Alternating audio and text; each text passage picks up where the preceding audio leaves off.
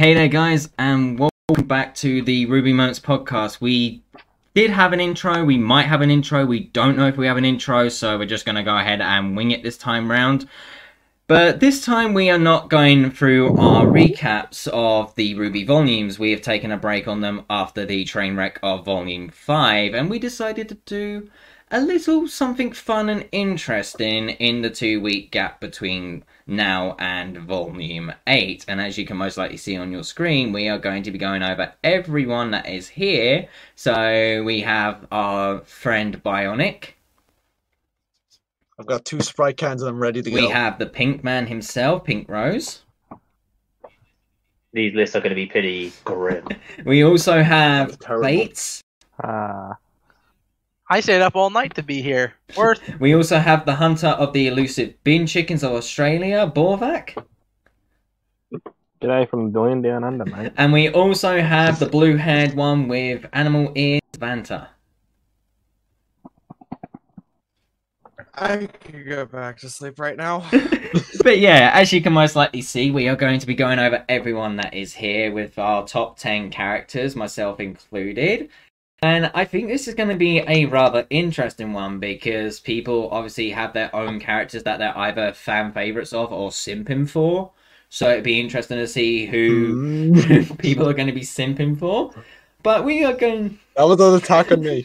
That was an attack on me, sir. I apologize for interrupting, but that was an attack on me. we all know that Bionic here is a big Tyrian sim, but we are going to kickstart this roller coaster, put it in first gear, and rock and roll into this fun and interesting podcast with the start of Vanta. Let's get your number 10 pick. All right, so my number 10 pick actually happens to be Ruby Rose herself. Now, Hmm. for me, there's a few different reasons. There's, um, we're going to see all of the team on my list, just you guys won't know when. Um, but she's very kind and energetic, and she doesn't know what she's doing, but we do see her progression. And when do we actually ever know what we're doing in life? Uh, Let's be honest here. She's Little Red Red Riding Hood with a huge scythe and a sniper sniper rifle. What else is there? Ah, interesting. So A cool semblance. that's my besides number ten. A cool semblance as well, just saying. The Aussie. What is going to be your number 10? My number 10 is kind of ironic. Uh, it's actually Neptune Vasilias. Ah. What can I Oh. say? as much as I rip on Neptune, he is one of the uh, he's one of the people that I based one of my original characters on. I know you like Kerry in some way. oh shit! I like Neptune as a character, as much as a absolute asshole that he is. He's he's got the he's got the charm that Brock gave me all those years ago as a kid with Pokemon. That's why he's my number ten. I was not expecting the Brock comment. So, Fates, we know you. We know. We know you simp for what's Fates, but who's your number ten? Uh, there's something that I am going to mention about my list, which is I am a major fan of well-written comedy relief characters. As a result, my number 10 is the comic relief that was necessary for Volume 6 and bits of Volume 7 in Maria Calavera. I love how she is sort of one of those characters that was made with both comedy and seriousness in mind, with how she was able to, for example, help the team out of the apathy well and showing that she actually used to be a huntress and was the one who who's helping train Ruby and using her power, even though that uh, specifically the Silver Eyes on its own is miss, depending on who you ask. Um, but the main reason she's in my number 10 is because she's one of the only characters in the entire series that has made me laugh hard enough to give me hiccups. With one very particular one in mind, which is right before the team meets Cordovin, and she says, Yeah, let's not give up hope yet. baby, she's dead. that killed me. Actually, yeah, that was a great line. We actually we all laughed at it, so I think we all know. I know that's so good. It kills me every time. Yeah, that's my number ten. What's yours, Pink? So my number ten, I had to choose between two certain characters, and they're both villains. But because he's been in it longer, my number ten, and um, and I think people might be angry at how low I put him is Tyrian Callows. Mother, I am going to kill you for that. um, it's it's for me very rare to see a character who is not just psychotic, but smart with how psychotic he is. Because if you technically look at the track record of the villains, he's technically one of the only ones who fully succeeded in his mission when it came to Atlas. Because Watts got captured, Hayes the one that's there. Cinder technically got help from Neo, so technically Neo was the one who was successful. Tyrian got to kill an Ace Op and had both Robyn and Qrow, Qrow Branwen, get arrested at the same time. That's not an easy feat, and he did that like it was child's play. I love his fighting ability. I love that we haven't seen a lot of his semblance yet, but it's such a cool idea of the whole like aura uh, dis- uh, disruption. It's a really cool idea, and I think just the way he is acted, his voice actor does an incredible job just to get across that whole. Yeah, I'm psychotic, but I could cure you at a moment's notice, and I absolutely love Tyrian. Hmm. Okay, I'm gonna go, I'm gonna be mad at you for a while now. I'm gonna be mad at you for a while with that. But go ahead, Bionic. Who's your number ten? My number ten is probably gonna piss off entirely most of the community and uh, a particular boy we know. Penny is only number ten for me.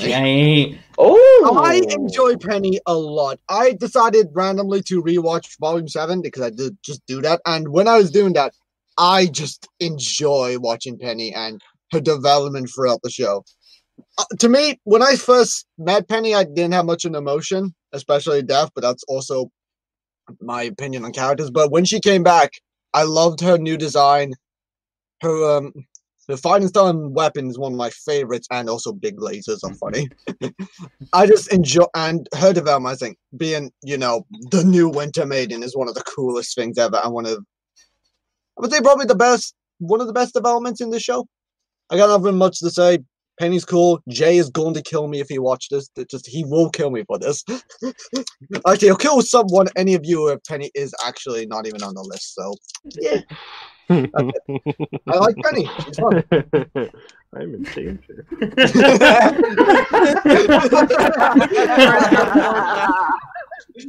I'm in danger. we're, we're in danger of Penny just coming out of the screen to kill us. no, Jay. Jay is gonna kill a man.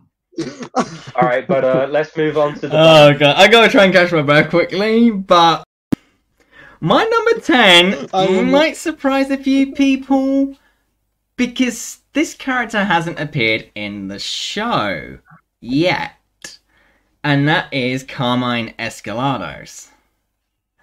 nice. What do I like That is about nice. Carmine? One, her design is the only one we've got from the book so far, and it is an epic design. She's an epic villain that is outside of all the Salem Circle. She's had unique and interesting character development.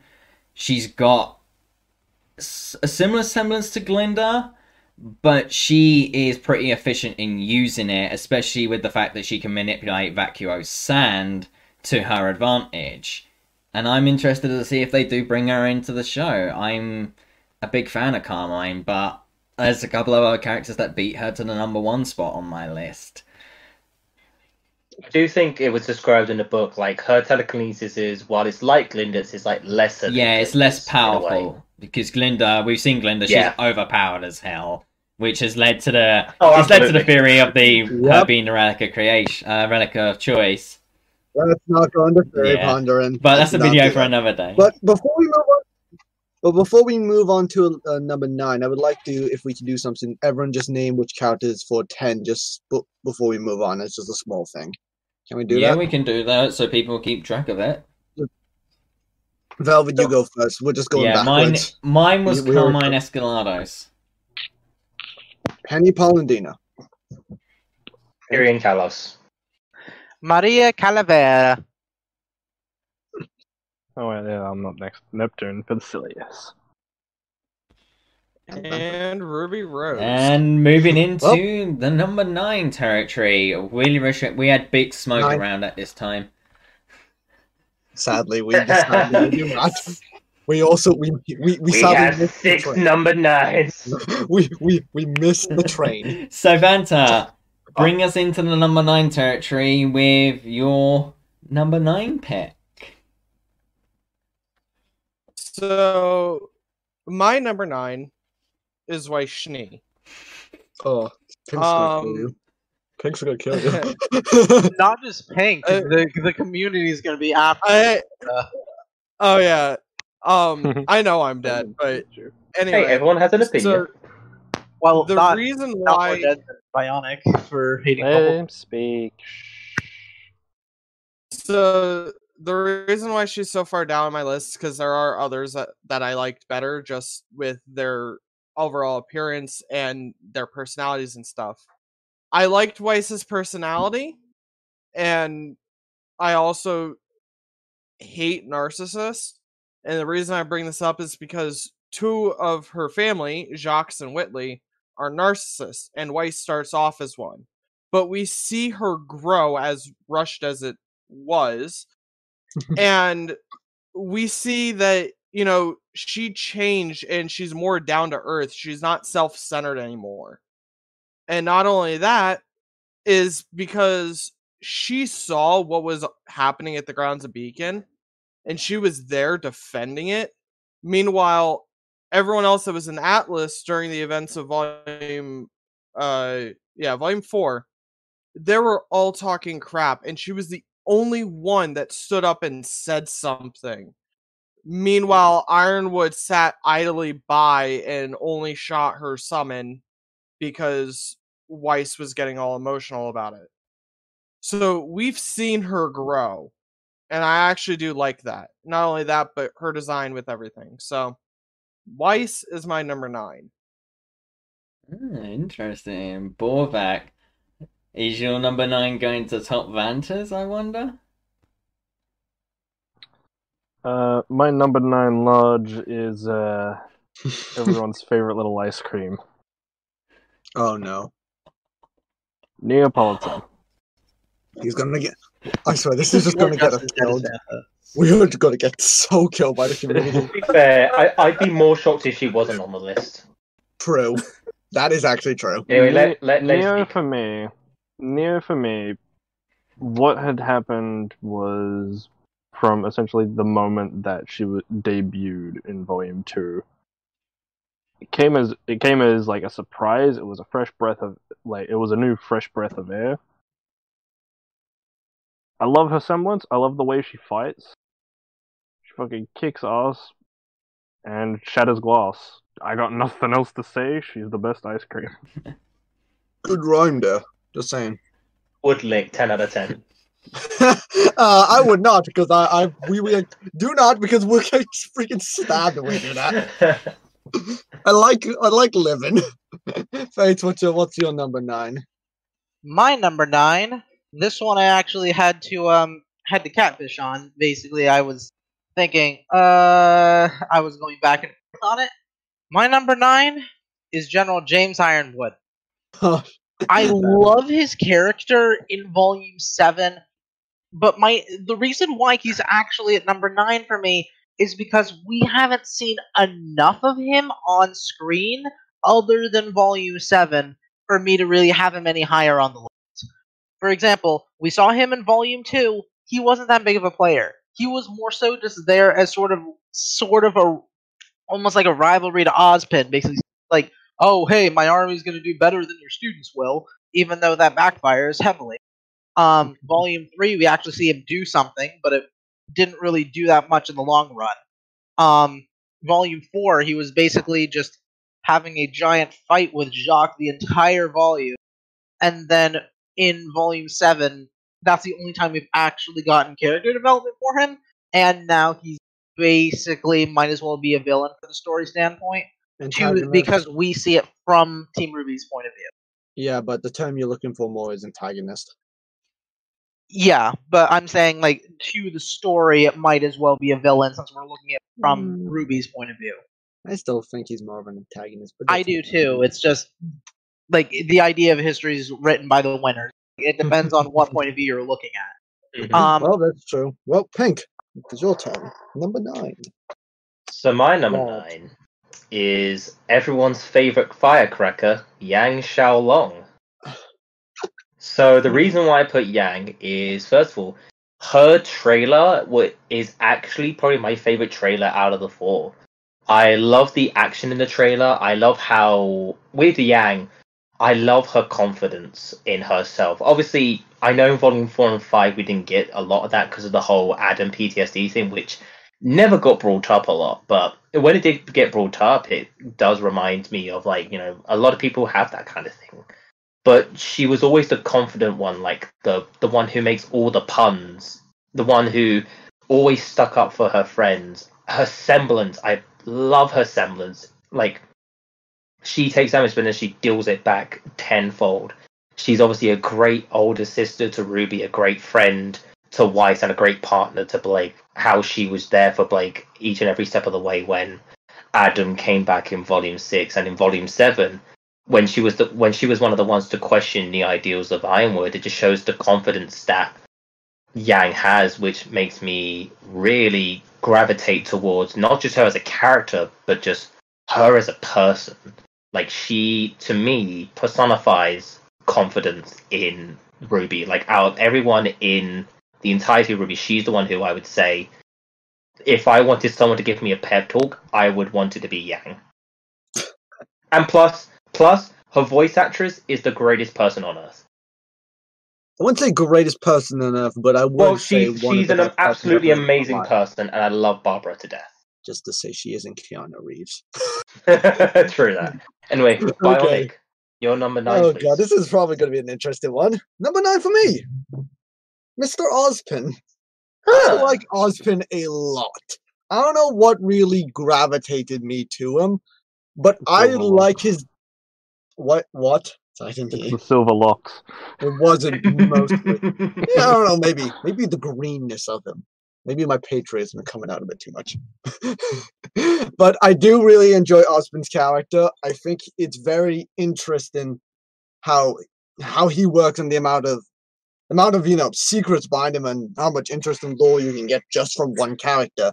And also, I have a bit of an obsession with his weapon. I love his weapon, and what he's doing currently now in the story, and now uh, what he did before as they're saying, leaving for a good few good few volumes. Well, two technically. I like how he's back, and I'm going to enjoy seeing, um, well, technically hearing what he's going to be doing now. That's got nothing much. Husband's cool character. Someone's going to be mad at me about it. Let's go on. Indeed. So my number nine is a special Big Mac with fries because this uses cat meat. And my Oh. number nine pick, if you don't get that little reference, is actually Blake Belladonna. Oh. Oh Ugh. Hey. God. So if you combine- You completely lost me there for a If you if you combine me and Pink's number nine, we effectively have Bumblebee on the low tier. But we oh shit! Damn. You're gonna. All right, fucking all right, set off all the right. loss. Calm down, guys. You're gonna Guys. set off the All right, all loss. right, all right, guys. Calm down, Velvet. The reason why Blake is so low on the list is Beacon Arc Blake is best Blake. Mistral Arc Blake Blake is shit. There was not like there was so many poor choices made with her character during the menagerie arc. Like who sets their house on fire instead of switching the lights on? Let's not. I think we complained enough about that in the podcast. in the uh, recap. But- Let's not go into that. Also, that was a volume five thing. That wasn't a volume four thing. I feel in volume she actually did something because she actually had character, but five Yeah, that she was actually beat I think- people. Guys, guys, this All is right, we're getting off But track. yeah, the Mistral Yeah. Arc Blake to me just felt a little bit meh, in my opinion. Like Beacon Art Blake was a character that was slowly growing over the course of the volumes. And I liked her when we came into volume 6 and 7 again because it brought back her character development. And I do like Blake's volume 1 design. I like her volume 2 alternative outfit. Her volume 4, 5, and 6 outfit just kind of felt a little bit too unnecessary, like with the coat in volume 4 in a tropical place. But I really have fallen in love with her Volume 7 design because most of the people here know I have a thing for girls in tight outfits. And sticking Blake in a catsuit is why Blake is currently sitting on number 9 on the list. No, I'm still, I I'm still laughing about that Bumblebee comment. but yeah, quickly, let's go on the. Okay, everyone's value, everyone's numbers. but yeah, mine's Blake Everyone's Belladonna, as previously stated, Blake Belladonna. Ozpin has no last name. Yang Xiao Long. Fates. Yeah, Goddamn sorry, my Fates. mute button wasn't working. General James Ironwood. The ice cream girl Neapolitan. Weiss Schnee. Okay. Number Number 8, eight. yes. I just realized I just realized that we've already addressed all of Team RWBY between three people. isn't, isn't that interesting how that happens? But number eight, Weird. Vanta, roll us into the eight territory. Now, I feel as if I'm going to catch a lot of flack for this one, not just from people here, but the community. It's actually the psychotic boyfriend, Adam. I'm sorry, psychotic ex boyfriend. um, Psychotic dead boyfriend. That's true. Yeah, Yeah. for clear distinction. Let's just keep adding He's- titles onto it. nah, we'll be here forever. Alright, go ahead, Vanta. yeah, we would. So, Adam is a black sheep. Some people like him, some people hate him. Actually, he's a What is bull. He bull? would. It, yeah, Guys, come on. Um, so, how do I put this? He's complicated. He's one of the more complicated characters. So he starts off as mysterious during the Black trailer, and we don't know really what their relationship is. But then we got to see who he was, and then it turned out he was just a salty prick.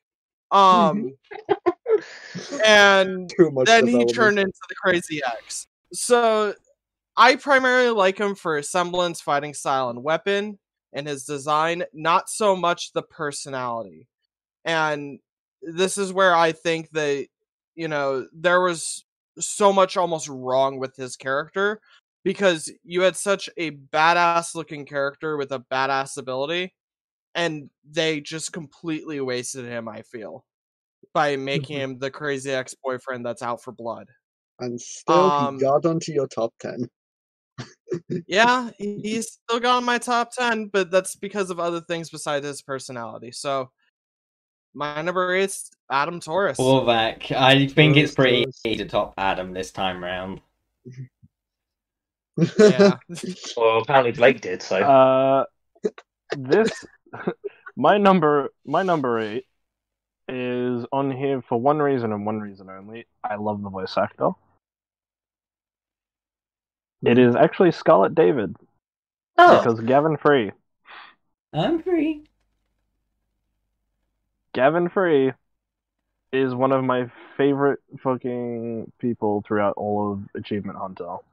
And when I found out that he was playing, uh, when I was fa- when I found out he was playing Scarlet David, I was ecstatic.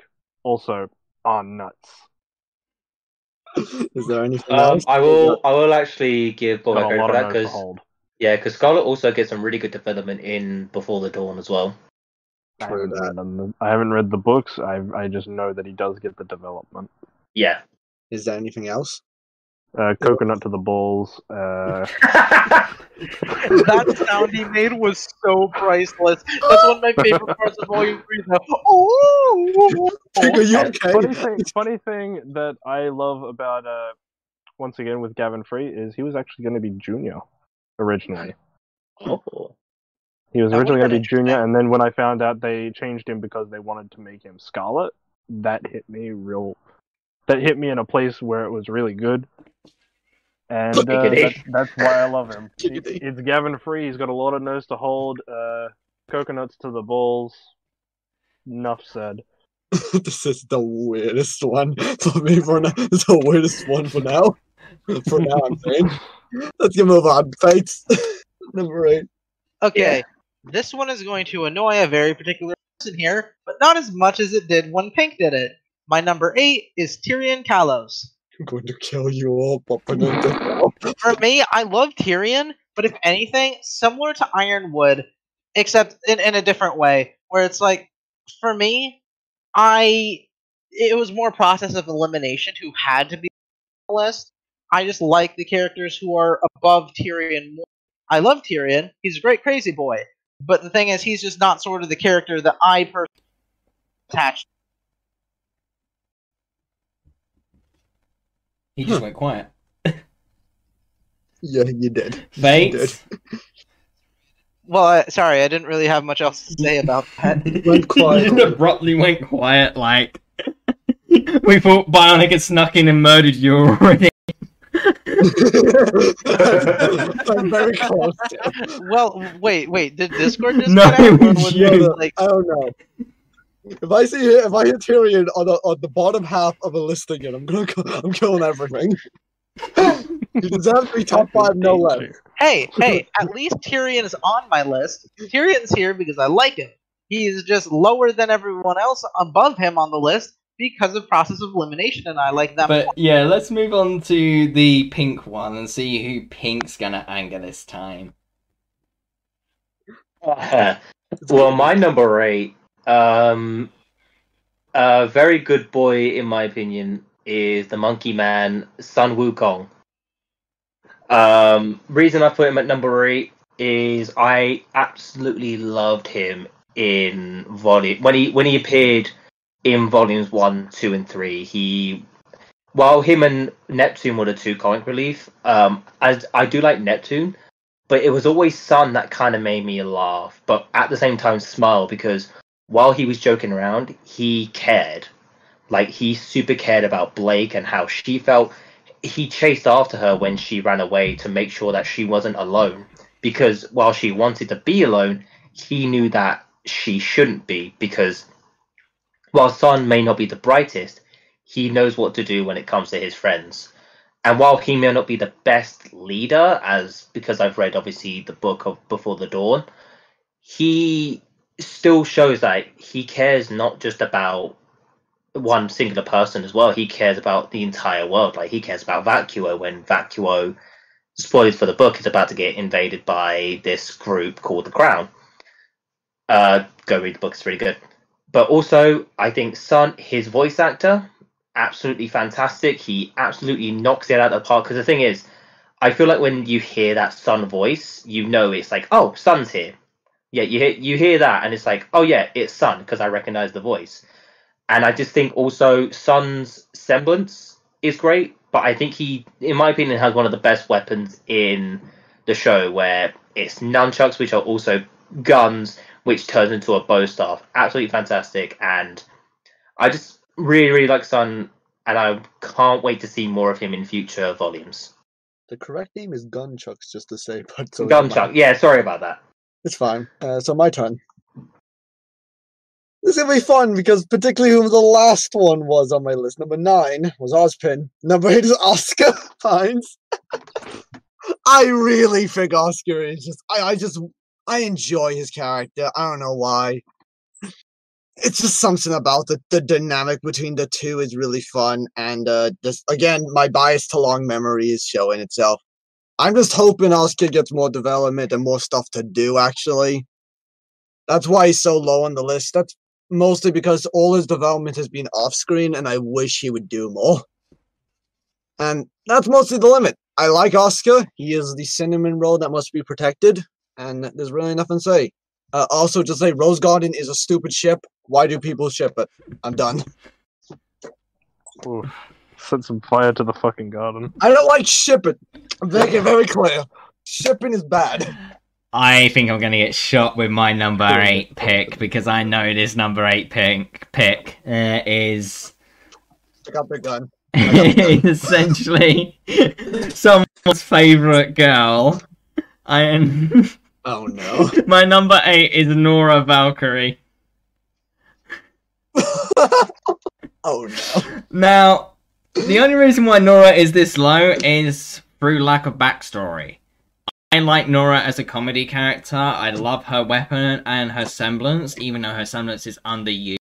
Why don't Team Junior carry Lightning Dust uh, as a Volume 4 to help Nora be a bloody powerhouse? I think Jaune could have an upgrade to his sword where he just stabs Nora and she gets a charge off of it, but but I do like the um I do like her design as well. Like her volume one design was very simplistic, but then her Mistral Arc outfit kept the simplistic style to it, added the bomber jacket to it, and then her volume seven design added in that bit of Norse mythology feel to her outfit and it's clear her and Ren are going for something interesting going into Volume A in the terms of development. It's going to be nice to see where they go with Nora and if she gets a backstory. Maybe if we do another one of these after Vacuo, Nora could potentially be higher. But my number eight pick was Nora. Uh, that was a good question. Um, you said you said Nora was there due to lack of backstory. What which backstory are you Her- referring to? Is her it on- after before Kuroyuri? Kuroyuri. Oh, yeah, we okay, don't I know see. any of her origin. We just know she was just a stray in Kuroyuri that was picked up by Ren. Okay, let's do the I already said Velvet. Nora. Number. Yep. Oscar Pines. Sun Wukong. Uh, Tyrian again. Callows. Mm. Scarlet David. And Adam Taurus. All right, going into It's our number seven. Is this going to be lucky number seven? Is Clover going to appear at some point through this? We'll have to wait and see. I doubt Clover's gonna. I doubt Clover's gonna be on any. Shut up. to be honest. but yeah, Vanta, show us your good luck. Who is the lucky number seven for you? Coco. oh wow. Good Now- boy. Good boy. So we don't know, as far as I know, we don't know a whole lot about Coco unless we've read the books, which I haven't. Um, but we do know that she, during combat, she is very combat focused, and she seems pretty chill when you know she's just around the school. Um, she's feisty and strong as hell and anyone who crosses her sights is in for a bad time. Oh, quite literally because as we've seen she's strong enough to literally just crotch shot a Grimm and knock it knock it down. And then wasn't only on top of that not only on top of that she could tear nevermore's in two like it's a hot fucking knife. She that's and that's all because of her semblance you know she is strong as shit whenever it comes to combat. So not only that but her design is aesthetically pleasing and she's that she's that one character that we want to know more about.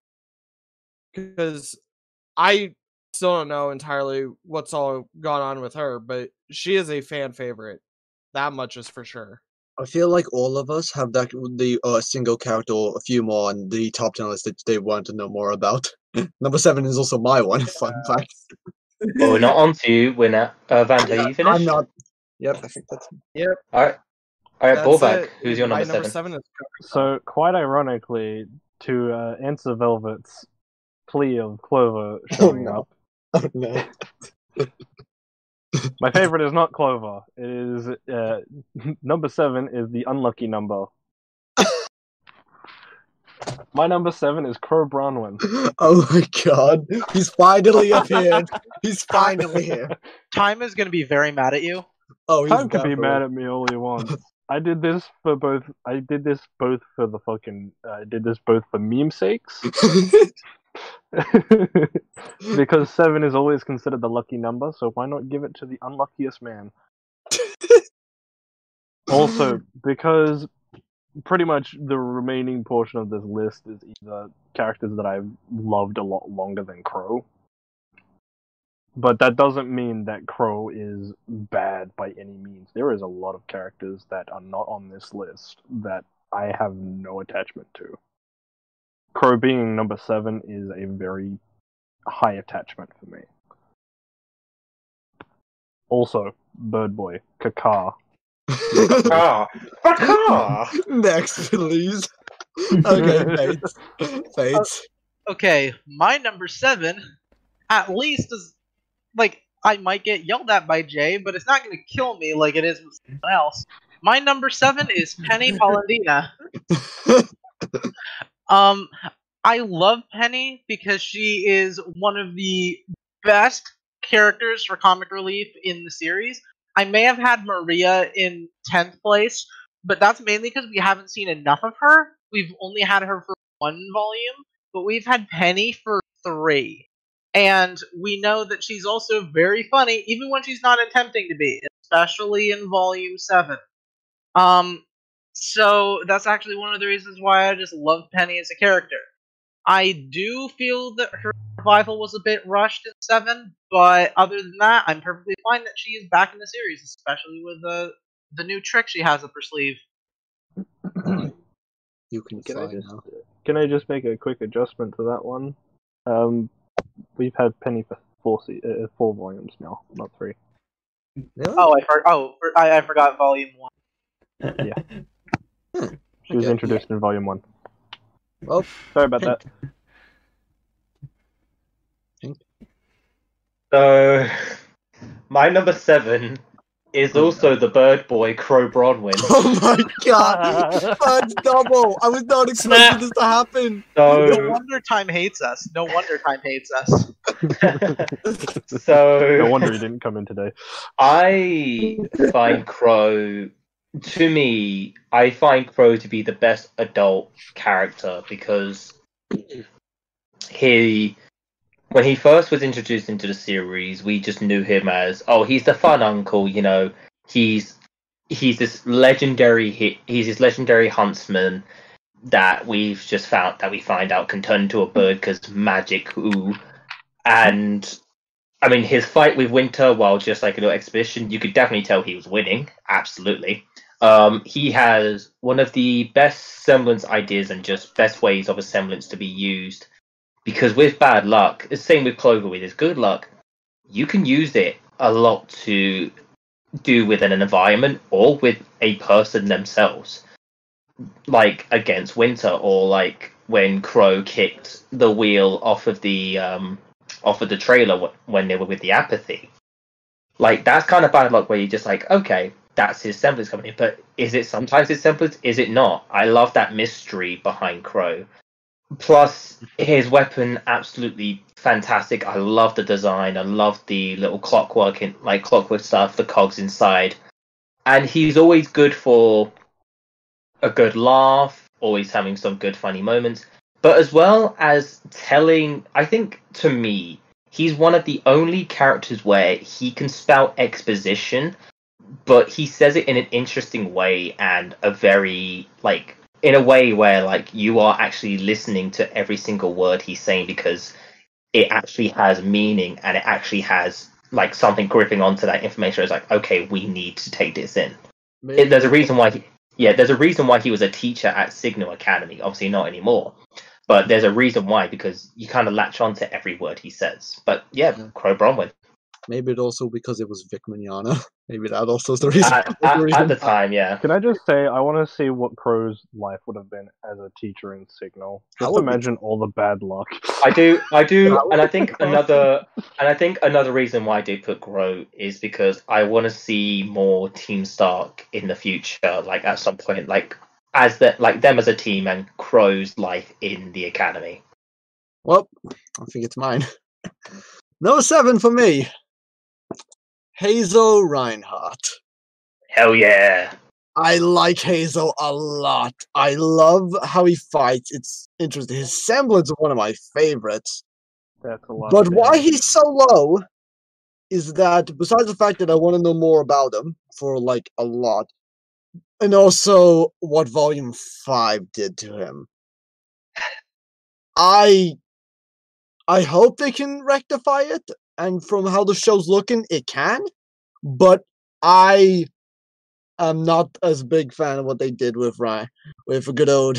I'm gonna call him Reinhardt because I play Overwatch too much. Eh, Reinhardt, good old Mister Reinhardt. I really did not like what they did in for him at Haven, but I still love him so much to put him any lower. He's Dad Hazel now. That's He what is. he. That's why he's good again. He's that. yeah, he is that Hazel. Hazel. Papa Hazel. Yep, I do like that. uh, thank you for reminding me. I don't really have much to say. Hazel's not really something. Okay, one thing. His voice is amazing. We all can agree that his voice is great. Just don't add that stupid filter when he has it when he's powered up. Yeah. Hey, Mr. Bunny. I'm going Yep. to employ a sneaky tactic and call rabbit immunity right here. because because my number seven is two characters.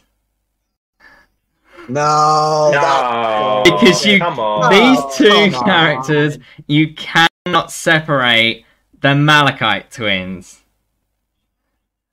Oh, that's fine then. okay. Okay, yeah, oh, yes, that is okay. the- You're, you're that's understandable.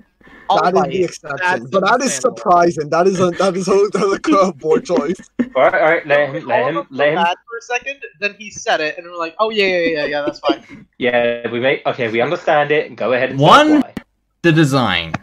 Their design is unique, but the same design. Their boots, their skirt, the top, all the same, but with different patterns. Their weapons and their fighting styles, especially when you see them in the yellow trailer working together to try and best Yang. One uses kicks, one uses slashes.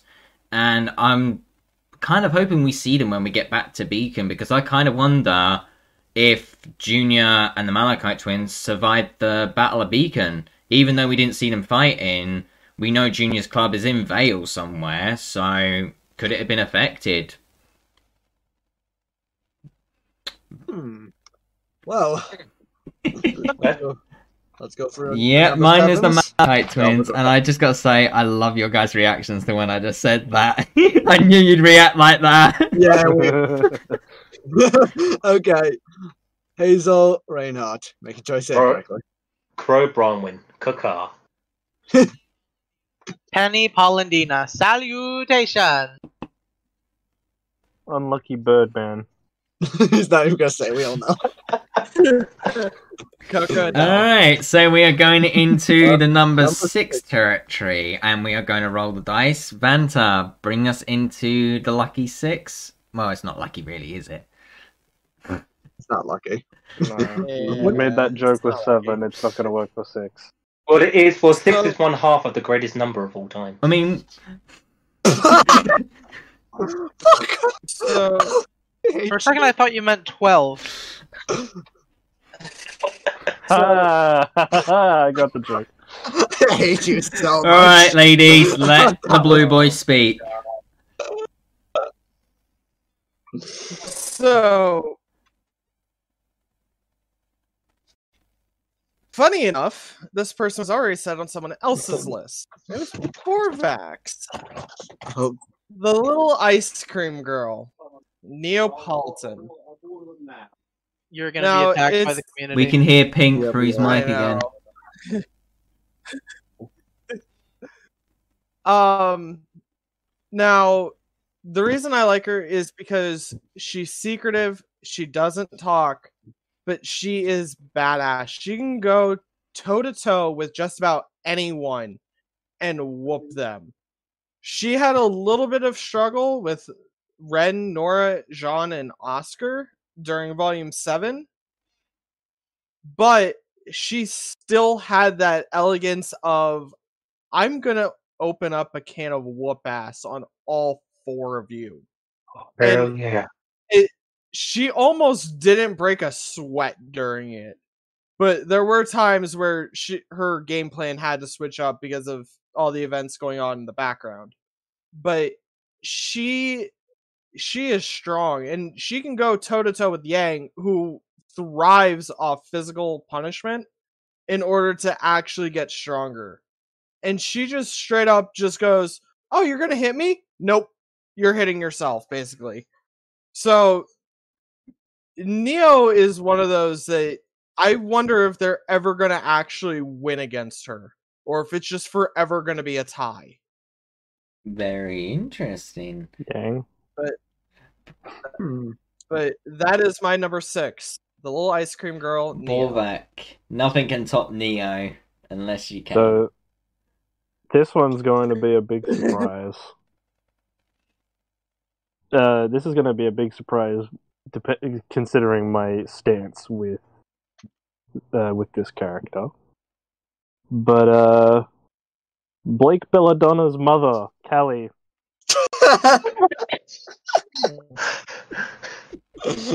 I was thinking of just going Blake Belladonna, but no. MILF power is better than cat power. It, it feels too wrong. It Dude, that was too wrong. to He is a that cat. Blake they have both All just right, let me- powers instead of just Right, It, hold feel- on. it feels too wrong to just say Blake Belladonna as a joke for my number six. it is absolutely Kelly. Kelly, she is the best mother by far from what we have seen in RWBY. Considering we've got one who physically can't be there, one who's an alcoholic, and one who literally abandoned their child and fucking gives little to no care for them. Kali is by far the best parent, period. On top of that, she has that quirky nature where she's just trying she's trying to make sure her her daughter is alright.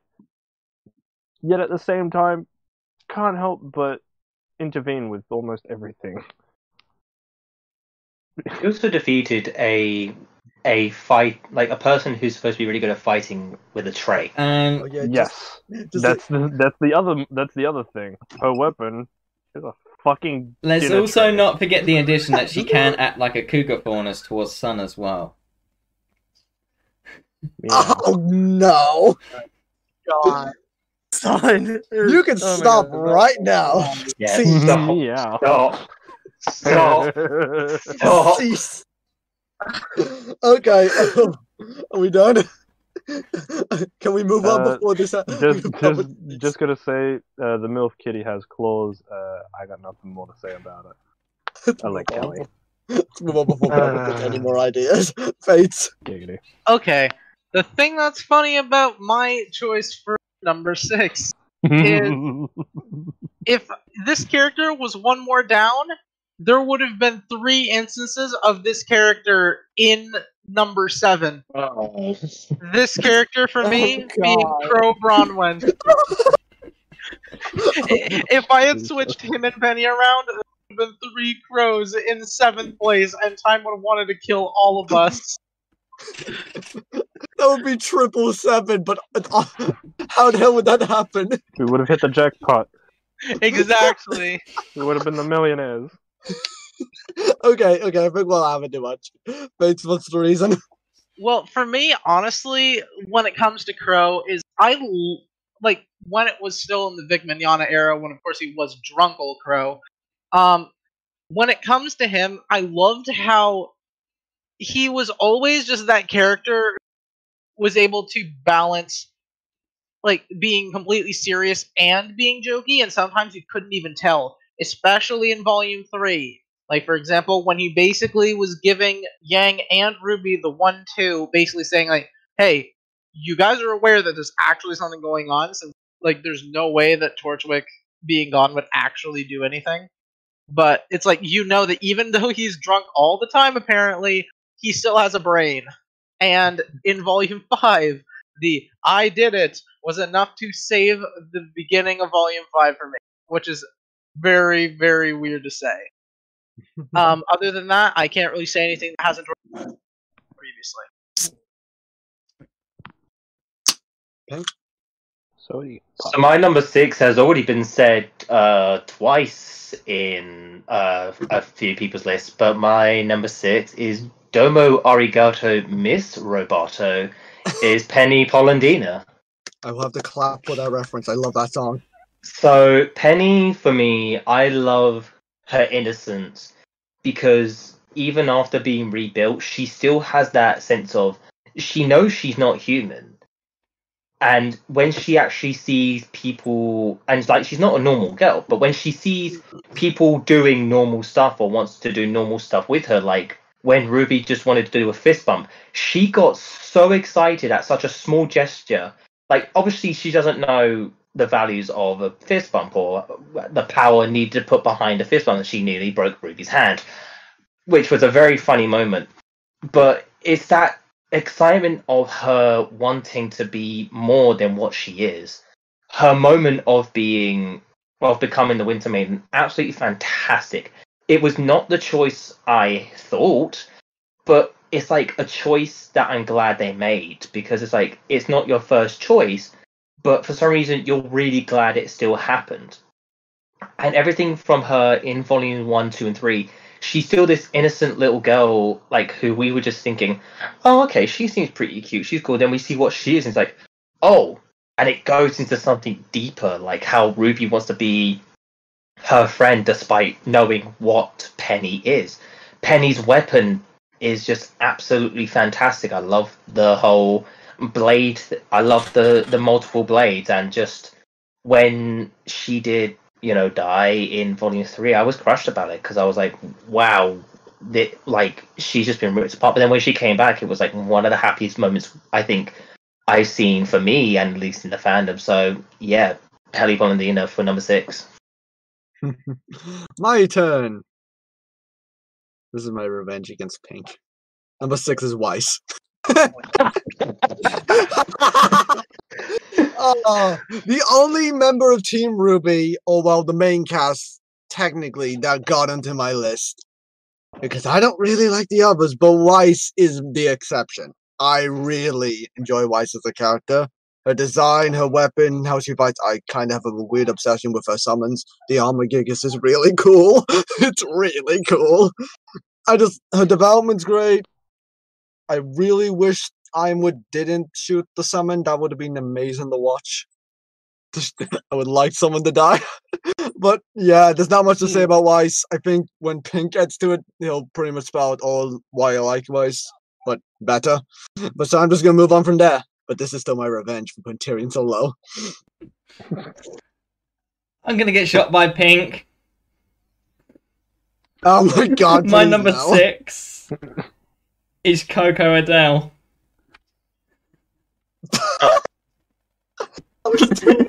I love Coco's design and I love her development in After the Fall and Before the Dawn.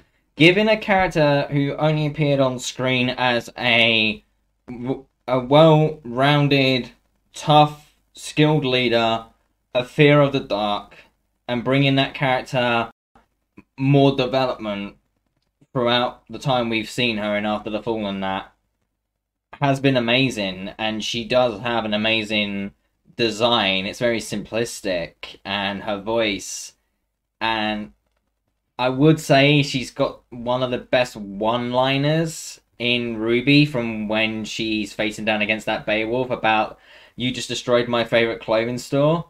Prepare to die. That moment always makes me smile because it shows what sort of girl Coco is. You mess with anything fashion related around her, your ass is grass, basically. But yeah, my pick is Coco Adele.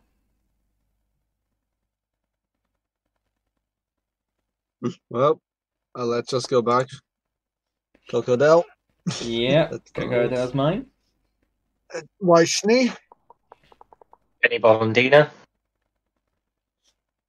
Fage.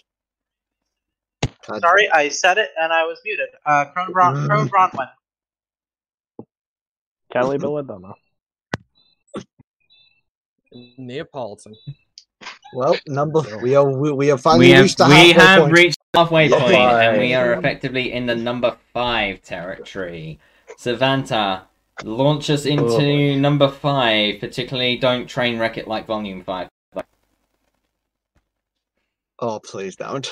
yeah, no, I won't. Um, so my number five was actually said before, and I think it was one of yours, Velvet, lower on the list. Nora Valkyrie. now, where where do I start with Nora? From the the, beginning. Crazy, break the knees. energetic, heavy, damage heavy, and explosive. break the legs. This is what I feel best describes Nora. She's always gunning for the let's just break it mentality, especially during the most memeable, memeable moment about her. We'll break their legs.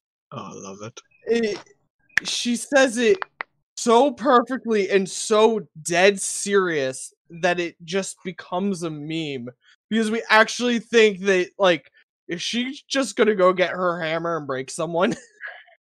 Um but and we see that you know she can have that scary side where she gets really serious but she also does have a soft side. And we see that during the Nuckelavee fight where we actually see a vulnerable side of her with this remind, reminding Ren and Nora about their childhood and how they met. You know, and we we really see that when Ren had a vision of like he turned around and there she was just you know in her child form crying and then her in her current form crying and it's like you know it that fight just reminded reminded Ren of their past and it really touches on the fact that they're scared so you know Nora isn't always gung ho but most of the time she is and I love her for it Uh, real quick, I do want to mention something that I thought about when Vanta mentioned like the whole breaking their legs thing and how serious she said it. For some reason, when Vanta said that, I thought of Nora doing the misery of just of just using a hammer and smacking some leg ninety Oh, degrees. Jesus, dude, you can't. That is some. That is a beautiful. Ooh, that. But movie. yeah, let's move on to the Australian territory for number five. Let's see what our Aussie has to say. Good old vomit boy. Jaune, What? Jaune. Jaune Arc is my number five. Yes. Is there any other? Is He, there, that- he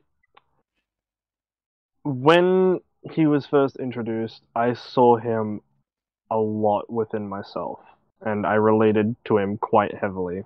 He's he's the person who kind of he stands. He's very stand out. You can like point him out in the crowd. He's not really that. Uh, what's the word that I'm looking for you? He's not that confident when it comes to uh, social situations. He can't uh, he can't figure out Socially what to do. awkward. Completely hopeless. Yeah, I'm I'm just I'm losing my train of thought on how to uh, mention it. but um, yeah, he, he's just completely socially awkward. He's essentially I I always just seen a lot of myself in him, and that's why he's my number five. Hmm. Also, because that fucking the the only reason why he's so far down, I will add, is because they gave him a fucking bunch of bananas for hair. and not that they shoved him, it shoved him too much as a main character. No, I would have been fine with him as a main character, but they decided to fuck with his hair and give him bananas for fucking hair. That's the issue. God damn it, Volume 7. okay, fates. Okay, uh, this and the character for number f- actually changed just before the podcast happened. My number five was f- number four at one point, but I changed it re- right before the podcast. And my number five is Weiss Schnee. uh, for me, honestly, the main reason why Weiss is so high up here is because of honestly, this is one of the only. I don't even know how to word it. This is one of. She is the only really good thing about Volume 5 and I'm pretty sure that is saying something because I said she is the only consistently good thing about Volume Five. Um, but she is the team mom. She does it in a way that is understandable, especially in both five and seven. Um, you also know that she understands her teammates more. Like her character development, in my opinion, was one of the. I don't really know even how to word this, but it's like she had the biggest shift that is still that is still carried out to this day which is like for example in volume 1 she basically was butting heads with ruby every step of the way.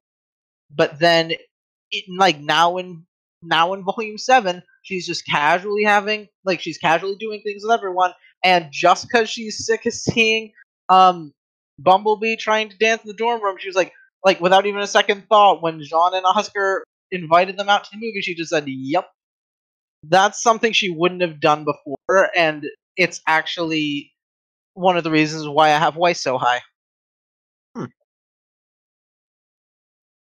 On to Pink. Interesting. Pink. So my number five might surprise a lot of people, and I don't think would be on a lot of people's, especially top five lists. Is the blind boy Fox Alistair? Ooh, well, that's more because you read the books. so yes, I have read the books, and there's a reason why.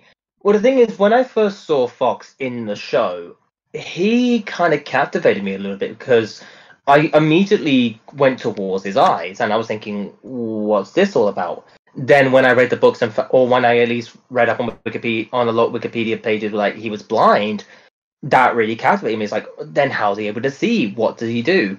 And then I read After the Oh, Fall, and I immediately like, and then yeah, then I immediately read After the Fall and Before the Dawn, and immediately, especially in After the Fall, fell in love with this dude because he show because he has one of my favorite semblances, which is the telepathy, which gives him and any team he's on a huge advantage. Like when he's in a team battle, gives him an absolute huge advantage against any opponent because they're they're able to communicate without talking, which is super big because you might want to be listening out to your opponent if they say anything. But when you have someone in a team who doesn't need to do that and they can communicate together just via, you know, just via their thoughts, that's super. That's super cool in my opinion. I love his weapons, the tonfas, which are also uh, guns. I don't know what kind of guns they're. They're just shotguns, but really cool weapons. So it show, he's also shown to be probably one of the best fighters in Team CFVY as well as in the show, and he's the jokester of the group.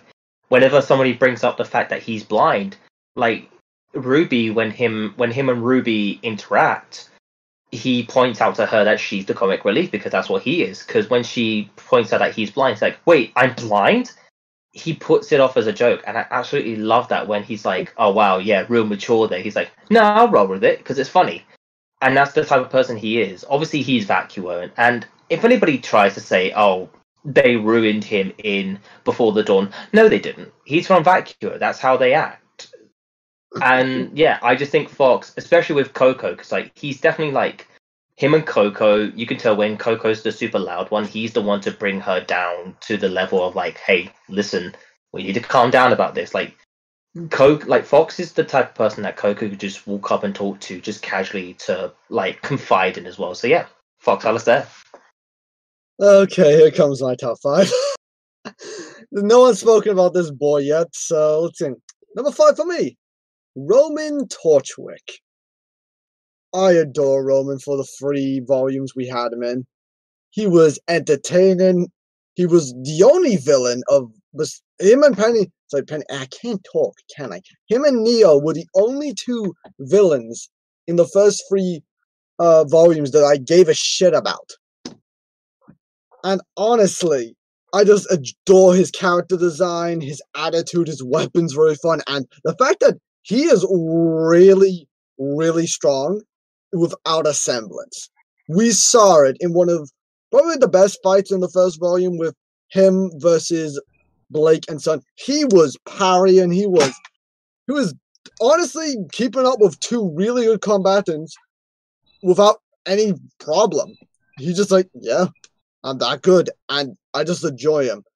I am. I was very like he. This was the death that actually hit me in Volume Three. Yes, Roman's death because I'm a goddamn stupid and has no empathy.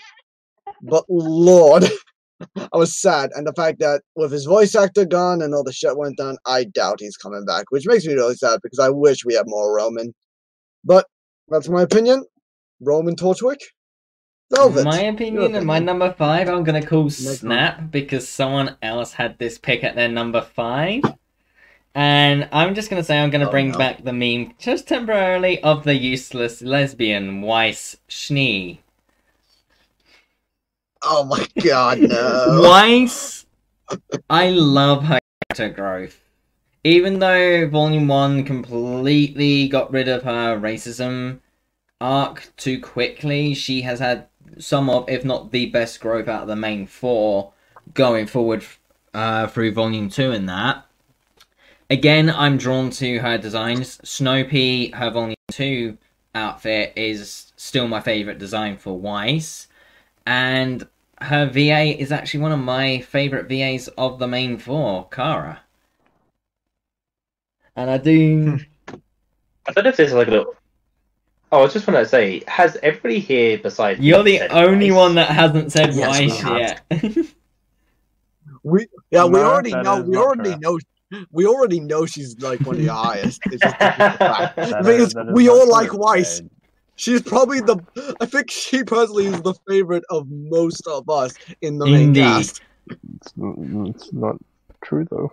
Not true for few people. I said most. but yeah, hands them. down, my number Well, five, say Weiss Schnee, best girl of the group, but not best enough to beat my number four, three, two, and one. Well, his one's Okay. wise. Roman Torchwick. Ox Alistair. Say, Wait, stop being she- Weiss Schnee. Bolvek. Oh, oh yeah, that's right. I'm fucking after Fate. Hey. Jaune Arc.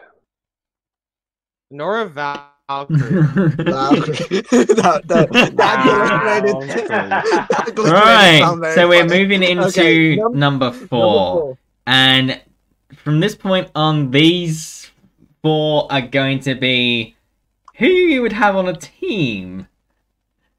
So, whoever you Nah, pick, you Oh, whoever you pick Oh, the top four is going to be on a team. Let me look at my team. My team is So, stacked. Banter, Oh boy. I feel like I have a. who is going to be your oh. fourth member of your team, Banter? You never told us this. Pyrrha Nikos. Oh wow, that's the first time. The first Pyrrha. Oh. I actually never realized you that was we never had Pyrrha before. well, So, the reason why Pyrrha is so high on this is that yes, her our time with her was short, but she was a kind girl, but a badass underneath. She whooped all four of Teen Cardinals members without breaking a sweat. Granted, you know they're just as much of much of a dumpster fire as Jaune is. Um, at least up until Oh, volume shit. four. Ooh. Um, but there's also the fact that, like, a character from Azur Lane, the USS South Dakota, she is willing to let others take the pride for something whilst just standing idly by. She secretly helped Jaune against that Alpha Ursa, protecting Jaune and Cardin, and just said, let's leave it alone. They don't need they don't need to know what happened. It will resolve itself. So and the reason why i say that the uss south dakota like this is like this 26 hits from the kirishima without sinking while the washington took the glory for sinking her well the kirishima mm-hmm. so that's why i say the uss south dakota is basically like Pyrrha. so, you know, those are some of the reasons why I like Pyrrha. Not only that, but you know, the sword, shield, spear, and rifle all work together, and just her overall design. So, Pyrrha Nikos is my number four. Bolvek. Well, if I had known this, if I had known that this was supposed to be creating a team, I would have, I would have chose a different character for this. Very Um, much so. I think he was joking. Very much I, so. I think I think he was joking about that, but go ahead.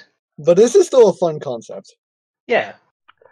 My favorite is going to get me shot, stabbed, and possibly many other things. Oh no.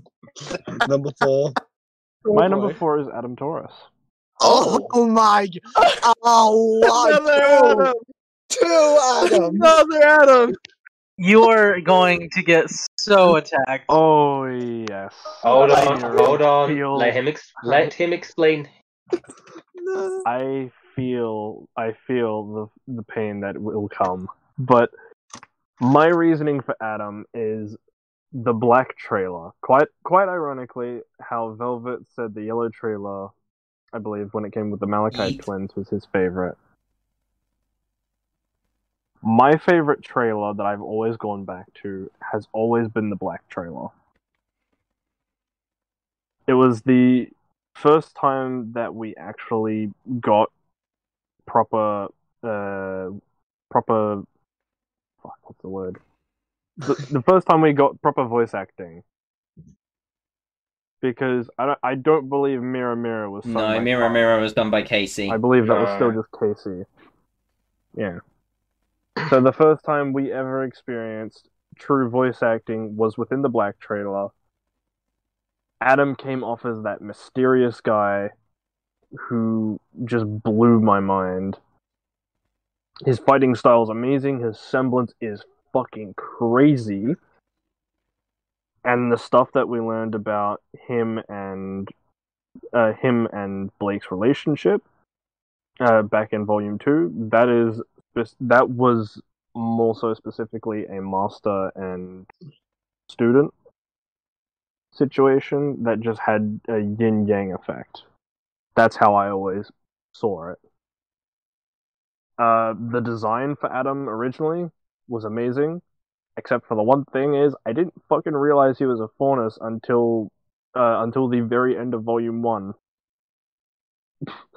I, I I had no idea, even though it was blatantly obvious Blatantly obvious. with his uh, with his last name being Taurus. It didn't strike me that he was a Faunus until the very end of Volume One, when Blake had brought up that she was a part of the White Fang.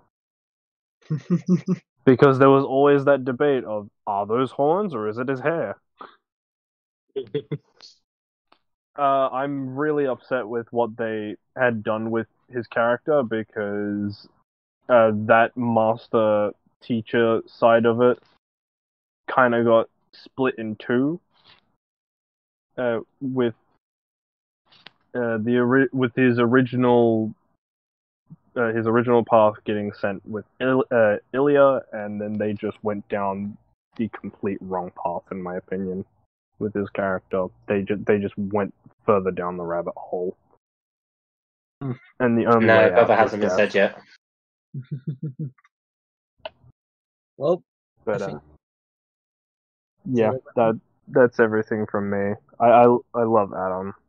Post just- volume four. Pry. Well, that was fun to see again. Fates.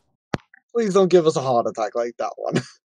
Okay, no. For me, uh, my number four is actually the one who unseated Weiss from this position for me. And it was after I thought about it again. My number four is Nora Valkyrie. I think Pink would be fine with that.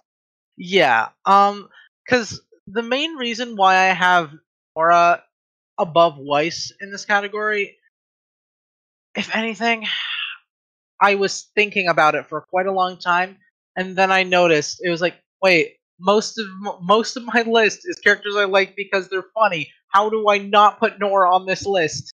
And the thing when it comes to it is it's actually not just because of that. If anything, it was because I actually just rewatched the uh, Kuroyuri arc with the Nuckelavee. I just rewatched it, and it's like, okay, this in Volume 7 proves that Nora actually has the very sort of thing that I like in characters, which is being able to juggle both being comic relief and actually being their character and not just being comic relief.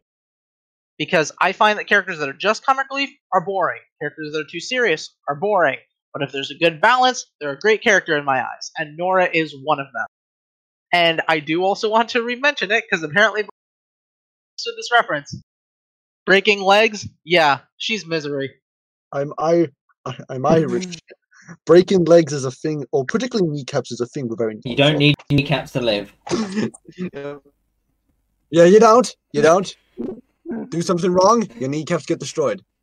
Pink, let's do this. So it seems a lot of people have a tendency to have certain characters be the same number as mine, because my number four is also Nora Valkyrie. I I thought you feel were gonna say Adam. Me and Pink are on the same wavelength. Oh, how many people have put Nora on their list? Just want to check this right now. We've all put Nora on here except you. Deadpool, but with a vagina. Nope.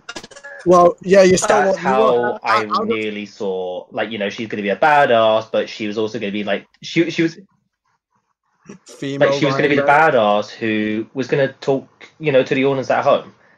But I'm glad, but I'm glad they didn't do that. While she has some of my favorite funny moments in in volumes one to three, like with the whole, yeah, with like the whole, you know, you know, standing on her, standing on her hammer and just flying across a broken bridge. Uh, her just using that, like her hammer, fantastic weapon. I love the grenade launcher as well. But kind of like how Fates put it as well, it is very hard to do a comic relief character that can also have serious moments, having sympathetic moments like she did in Volume Seven when she fe- when she felt sympathy for the people in Mantle, but and you know arguing against the higher power who was obviously James Ironwood at the time, you know arguing against her, I mean arguing against him and saying we need to help the people in Mantle when Ironwood say no we don't, and then her relationship with Ren because they're pretty much polar opposites. You got Nora, who's the big loud one, but then you got Ren, who's the more quiet to himself one. That's the reason why they are such a good chip and why they're a good couple. But then it's where they can also get their problems from. Nora has shown that yes, she's strong. Yes, she has a great semblance. Yes, she's funny, but she's not like. But she has emotions. She's not infallible. She's she's got she's got emotions like everyone else. Like she's not just gonna be like, oh, I can just blow this because it's funny. It's like, no, I'm going to take this situation seriously. Like the whole thing with kissing Ren, with uh, tr- fighting against Ironwood, like against the Nuckelavee. She's shown to have weakness, and I love Nora for that. Like, while she can make me smile, she can make me feel, which is very important for a character. So yeah, Nora. Just like to say something to that pink. Opposites attract, but not all magnets are the strongest. Exactly. Uh, well, getting on to my number four. My number four is going to uh, a particular Fates boy. Dr. Watts is number four. He's not number one in the slightest, but I enjoy Watts so bloody much. He is the he is one of the few things that I enjoyed in Volume Five, and every time he speaks, it's just funny. Him sh- him shitting on Cinder, all his conversations with uh, just Salem and the rest, and I still do love his line of "What happened to his older one?" That line killed me, and I don't know why. And all he did in Volume Seven, and of course the fight he had with Ironwood was one of the best fights I think in like that we can say happened in RWBY. It is. I just love him. His design is simple but very, I would say, nice and clean, very nice looking. And I just, I I don't think he's going to be alive by the end of this series, but I hope he does show he stays around a bit m- longer so we can get more of just how funny and how interesting he is. Well, Indeed, and I'm hoping to never miss a beat with my number four pick, Neon Katt. oh, Holy shit. But um, Yo, tons I want to die, but I cannot deny that it makes sense. I Oh. love Neon Katt. She is the only one that I think can get away with pissing Nora and Yang off and still live to t- talk about it later. The new design she's got in Volume 7 is definitely adorable. Her having a cat hoodie, her being a cat faunus as well. And I do like. It's gonna be a little biased, but I do like her song that plays when she's fighting Yang with Flynt. Like, never miss a beat, chanting it all the way around to that beat of that music in time, no less. But yeah, Neon is honestly one character I'm hoping survives Volume 8. And I do hope Neon gets some sort of spin off material line. I want to know more about Neon, especially if the rainbow stuff is indeed her semblance. I doubt she will. She is the meme character. Indeed, the I would team. I would play Nyan Cat right will. here, but I don't want YouTube to copyright strike me, so you Also, that song is just irritating.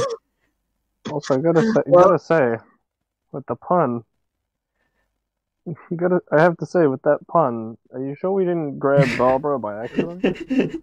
oh my god. Barbara could change genders, it seems now. Well, let's Indeed. just quickly go through. Indeed, I am the Barbara, yet and my number four pick is Neon Katt. Arthur Watts? Nora Valkyrie. Nora Valkyrie.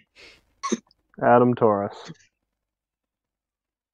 And pure Nibs.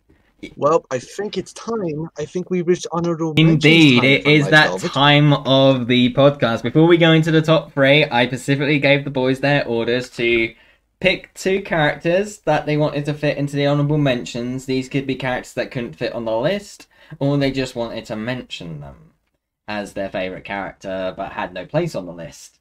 And These will just be.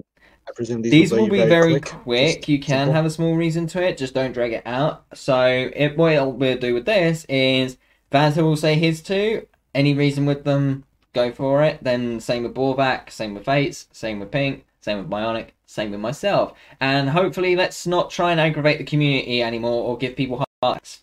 So Vanta, Oh, absolutely. Uh, now, we're still gonna do that. You expect us not to. Hmm. You expect me particularly not to. All right, let's uh, let's start with Vanta's two. So my two honorable mentions are the anti-hero James Ironwood and the antagonist Raven Branwen. Oh, first Raven. Ooh. First Raven. Yep. Okay, what's the reasons But behind these I- two? These were kind of improvised, and it's more so their designs and weapons and stuff. Um, not really like their personalities and stuff, but um, no. So those are mine. Nothing really much. Huh, fair enough. Borvac. So my two, uh, my two are Fox and Klein Sieben. Why? Who? Sorry, I have Yeah, no clue. Uh, the butler. Oh, sorry, I keep forgetting he exists. So the mo- I would have put Fox on this list, but I just couldn't find a place where I didn't like another character over him. I really like the design. I like the fact that uh, he's one of the only characters that are purely blind. Uh, as for Klein, he's a fucking character. He, te- he's technically like fucking what nine character, like nine character, seven characters. Seven. Yep. Seven characters in one. Beautiful personality. I love him. He deserves more screen time. He shouldn't have been fired. You expect Jock to be good. uh, hey, uh, when the series ends, if um, Klein takes over the Schnee Dust Company. Klein comes back and fucking has just complete mental breakdown. okay, Fates, go to. Okay, my two, I actually took a little page out of Warback's book because Klein is also in my honorable mentions. However, he's here because of process of elimination and any space. My Ah. other honorable mention is actually Yang, and there's a very there's a two scenes in particular as to why she's here. Well, three. Uh, one of them is when she's talking about Blake. Well, when she's talking to Blake before the dance, and she's basically explaining her situation with Raven.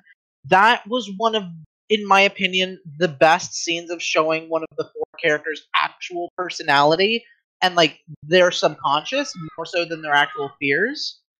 Um, and uh, this the second one isn't really a scene, but it's um the most of the depression arc because I really liked it. But if I could say one particular scene, it would be Tai, Oobleck, and Port.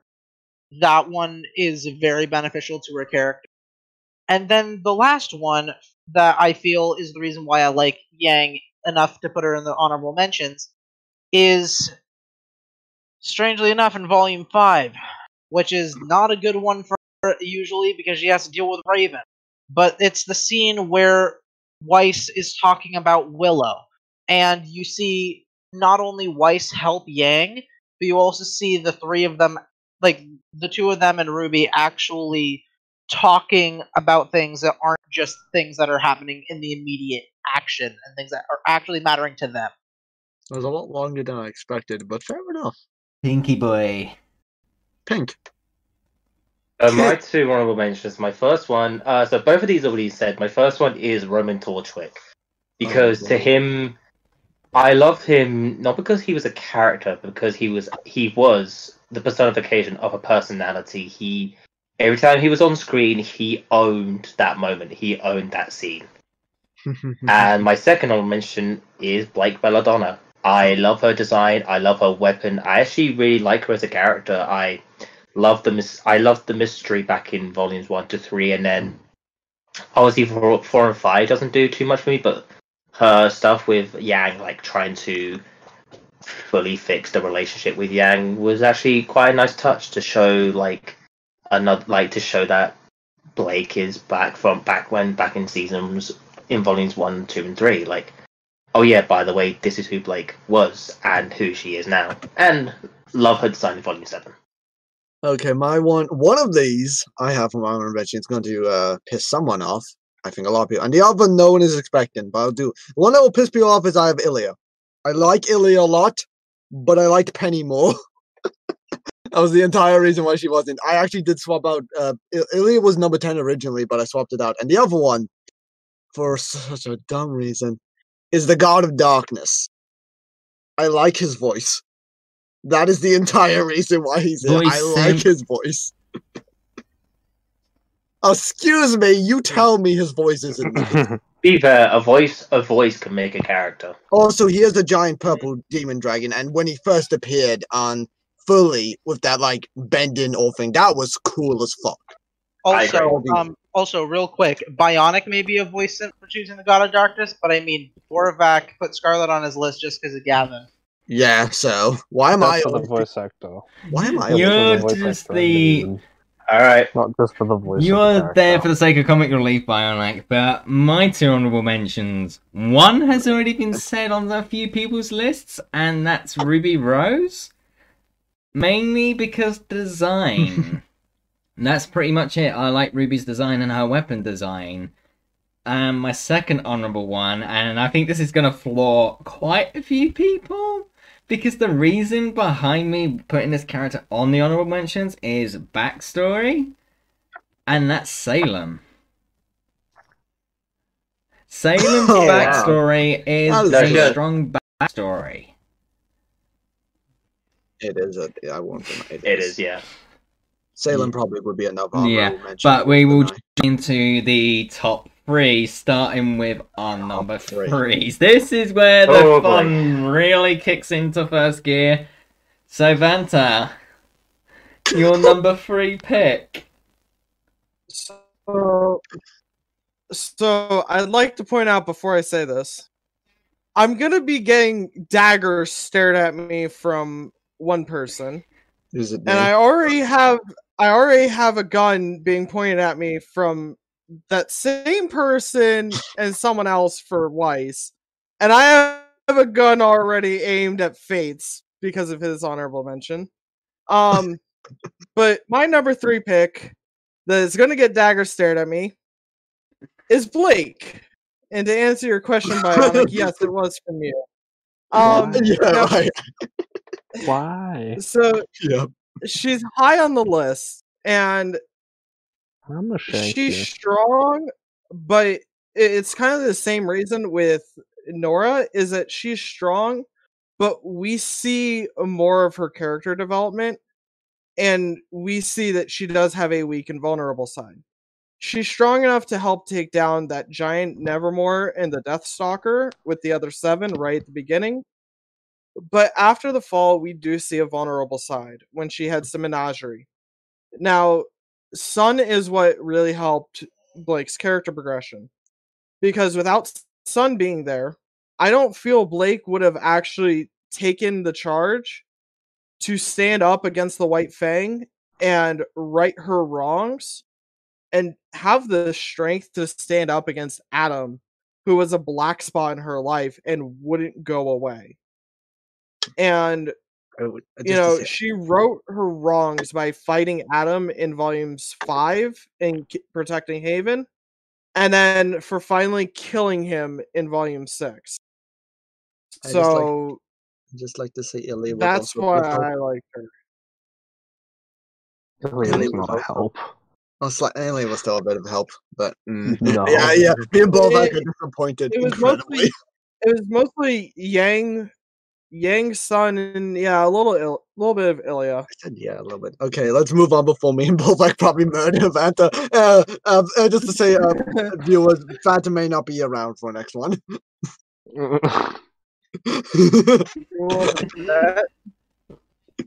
yeah, Right. let's do that. R.I.P.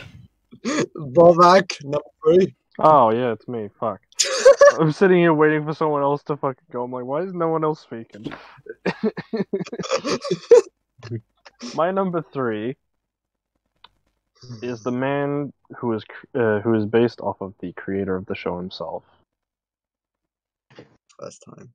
My number three is Lie Ren. He finally shows up. He finally shows up, yeah, because I have always, uh, uh, I've always seen Ren as that cool, elegant, and calm type. I've, uh, he is essentially everything I've wanted to essentially be in life. Asian. Asian Ninja.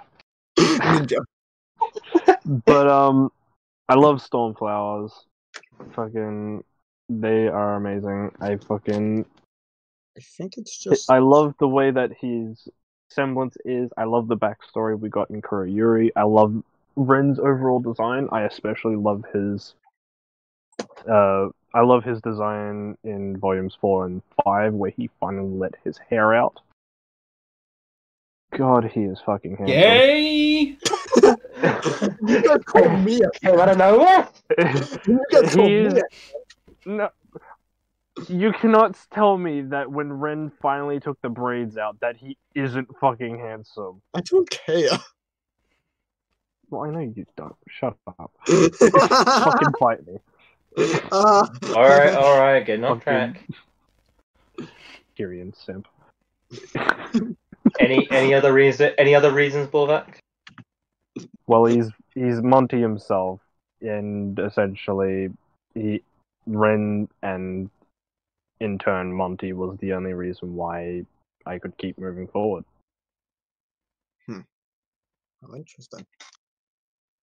Okay. Thanks. Bates. I swear if he's muted again. For me, Yes. I, I, I didn't notice Borvac was done. Oh. My number three is this is another one that I actually changed around. This one was more because I felt that I had to. Oh, My no. number three is uh is the Sherbert girl Neopolitan. Sherbet. That's a good Sherbet. one. That's a I, I good know I wanted I, I wanted to say something other than ice cream. Um It was- it was for good choice. me, the main reason why I have Neo so high up here is honestly more so for respect because to this date, she is the only character that has like the only villain at least who has not been defeated in combat. She is the the only way she's been defeated is by smart or intimidation, i.e., by two different maidens at two different time, and by Ruby actually using brain. Those are the only times Neo has ever been defeated, and her defeat count is actually not bad. She defeated the entirety of the newly dubbed Team Orange with ease and got the lamp and she basically beat the hell out of Yang. So, if anything, I have to respect her just for those two things on its own. And, um, yeah, that and her connection to Roman is uh, why she is actually number three on my list. Okay. Uh, pink. So my number three. Um, so I think three, two, and one for me are going to be super obvious. But number my number three is someone who I'd like to have a nice glass of. is uh, Coco Adele. that was I bad. That was bad. love, I love this girl two pieces. When she first showed up, she, she she looked fucking good. I love her weapon. It's a handbag that turns into a fucking minigun. When are you ever going to see that outside of the RWBY universe? She's super, super strong. She is sassy to all hell, but she's still kind of like it's kind of like Sun in a way where they're headstrong, but they care about everything around them and every person. And then I read After the Fall, and I like she was already a great character in my opinion, but then she turned into one of my favorites from After the Fall, where we see a weakness of hers where she's afraid of the dark slash um afraid of enclosed spaces like being claustrophobic but she's able to try and get through that by to, because she Yeah, he cut out. Did he cut out? I think pink. Pink, you cut out. Uh, nothing yet. Who murdered him? Uh oh, Uh, did the Discord crash again? I Back don't. There we go. That's better. What? yeah No. my yeah my death- Discord crashing but yeah Oh no. So to go back, what I was saying, um, so I lo- like I said, I love her weapon, which is the handbag that turns into a mini gun. Like where else are you going to see something like that? And showing that while she is headstrong, she cares. And like I was saying, when I read after the fall, when we find out that she does have a weakness in, you know, the fear of dark, fear of enclosed spaces, claustrophobia, and stuff like that um, because we actually got a little bit of a backstory where she played hide and seek, but she was never found. Well, basically, she when when she was never found, she she like was locked inside of this little cupboard, which obviously scared her. I love her sassiness as well. Just want to put that out there. But she shows that. But after the fall showed that while she's a good leader, she's not. She's still learning how to be a good leader. Like she believes in her own you can kill me for the pun. She believes in her own hype. She she believes that what she is amazing, which she is, but she's not perfect. And it took a while for her to notice that, but because of her team, she noticed that. But she's shown to care. She's shown that she is willing to risk her life to save others, even if it is to even if it is means that she needs to conquer her fear. She is one of the characters show me like while you may have a fear, it's you need you should put others before yourself, and try to not be be confident, but don't be overconfident. And I just love, and I love her. Um, I love her design, and I would say I think to me, I don't know. It was the first time after Volume Six, uh, where we were kind of exposed to one of the teams that we've known from volumes one to three, where a character might actually be gay because we have seen Coco is attracted to girls, and I find that quite cute. But yeah, Coco Adele. Okay, my next three have all been stated before, so I'm just gonna say that right. Enough. There's gonna be no surprises from this, especially number one. But I'll get to this. Number three is the Bird Boy, Qrow Branwen. I bloody adore. I adore his design, his his character, his weapon. I just adore everything. I don't think Qrow has had a single terrible scene in the show. But that's also literally the top three characters. I don't think they have a, they've had a single bad scene in the show.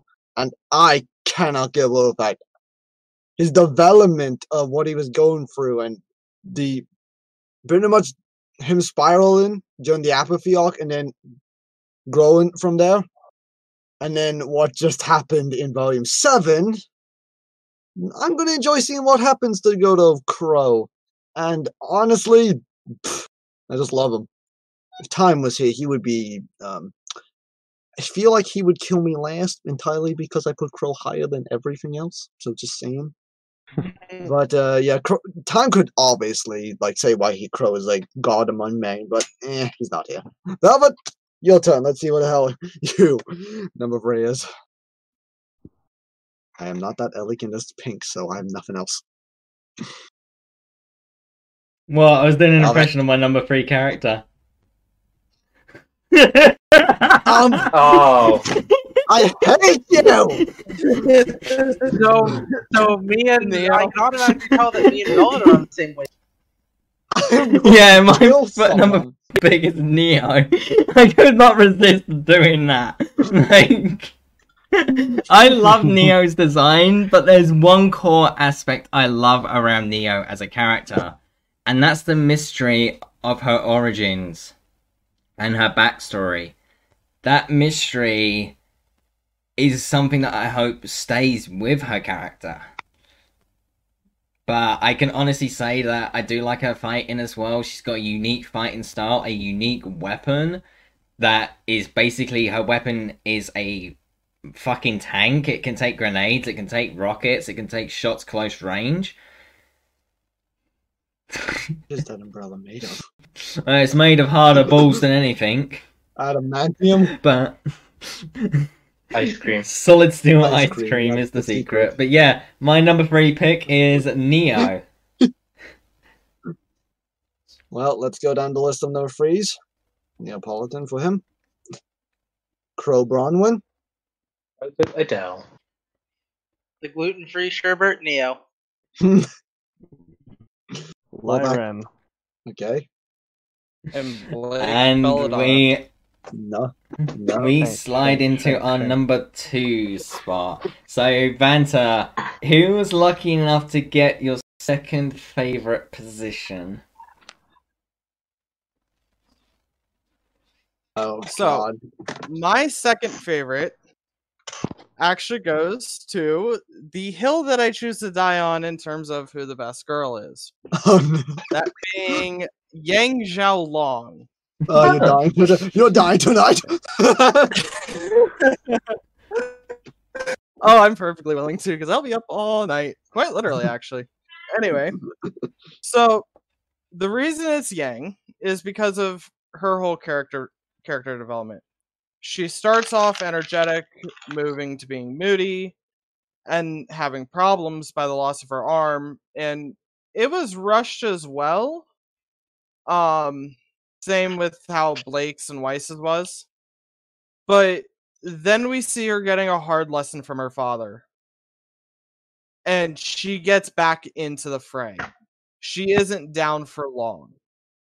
Now, she initially just goes because she cares about Ruby and wants to be there for her. But then she starts bonding with the rest of her team again. And she considers all three of them family. And then she cares for all of them and making sure that they're all okay she has almost become the team mom in a way. Um, but we and all her outfits just look amazing on her. But Mm, you know, she is the ballistic one that becomes really fucking strong for no reason besides, oh, you're hitting me. All right, I'm gonna dish this back out to you. So, Yang Xiao Long is my number two. this hell is going to be stained with blood. Bolvac, Bring it. quickly, quickly go. Hello. Quickly go before someone, one of us, until well, one of us two kill each other. My number two spot goes to Mr. Michael Jones and his wonderful performance as the Monkey King Sun Wukong. I was expecting him to be number what? one. I was expecting him to be number one. Yeah, he's not my number one. No. Oh, He's very close. He is my number one favorite male character within the show. Oh, that is cool. Okay, what? It, I can probably pretty much Uh, guess what you're gonna say. Uh, simple. Uh, simplicity is the best fucking medicine. Uh, he has his fucking weapons, which are fucking gorgeous. The voice is fucking spot on. You're swearing a lot more this he- one. I apologize. stop it! Stop it! Stop He- interrupting. He, Sorry. He's such a character when he's on screen because he's always the one to bring me quite. I gotta say this now. He's a, he brings uh, the barrel of monkeys. He, he gets me laughing. He's he makes me laugh. He's he's a barrel of laughs. But um, he's a, he's a good old thief. He's stolen my heart. He's fucking always known what to do. And that fucking outfit is absolutely amazing that they haven't had to fucking change it once. Ruby, if you're watching this, please make Borvak Someone- X Sun canon in the next volume. Someone, someone is gonna do count him not change thread. his fucking outfit, or I'm gonna fucking lose my mind. Unless you give him like a fucking, unless you give him like a fuzzy jacket or something. I don't know. Somebody is gonna count the amount of swears from Borvek's Give him- alone. Give him that fucking six packs back. They need to be well defined. Cause god damn it, they oh fucking blend in with the lighting and it's terrible. This is why Borvek is so good to be around. I also apologize, Pink. No, it's fake. it's Fate's turn. And, yeah, I just apologize to you, Pink. Okay, very similar to Borvak, I'm choosing a character that you guys would have expected me to have at number one. My number two is my boy Arthur Watts. He's here. And however, unlike Borvak, Neo is my favorite female character. Watts is my second favorite male character. Ooh. Um, but when it comes to Watts, the main reason he's actually at number two is because my number one is who he took the title from. It like for a very particular reason, and you'll see why when I mention my number. But Watts is the comic relief villain that we definitely needed, especially with uh, Volume Four happening. Um, I love. He always was able to basically basically bitch slap Cinder with words, which thank you. Um, he was the only one who had a brain, even in Volume Five, where no one had a brain. Um, and in Volume Seven, we not only see why he was on Salem's side, but we also see that he's not a pushover like many people expected him to be. He didn't just let Iron. He didn't. He didn't just let Ironwood nab him he fought back and he did more damage to Ironwood than anything that happened in Volume 3, which was an actual battle at Beacon. Um, but yeah, um, I feel that if I am to say any more, I'll go on a giant tirade. So, Pink, how, what's your number two? Here we So go. my number two has been said multiple, multiple times. It is the little. It is probably one of the shortest characters in in RWBY. It is Neopolitan. There she is. I. So, how do you make a character who doesn't speak at all interesting? Neo. Because Neo to me is the most expressive character in the show because she has to be. Without being able to talk or express her words, she has to express them through facial features, through her body language.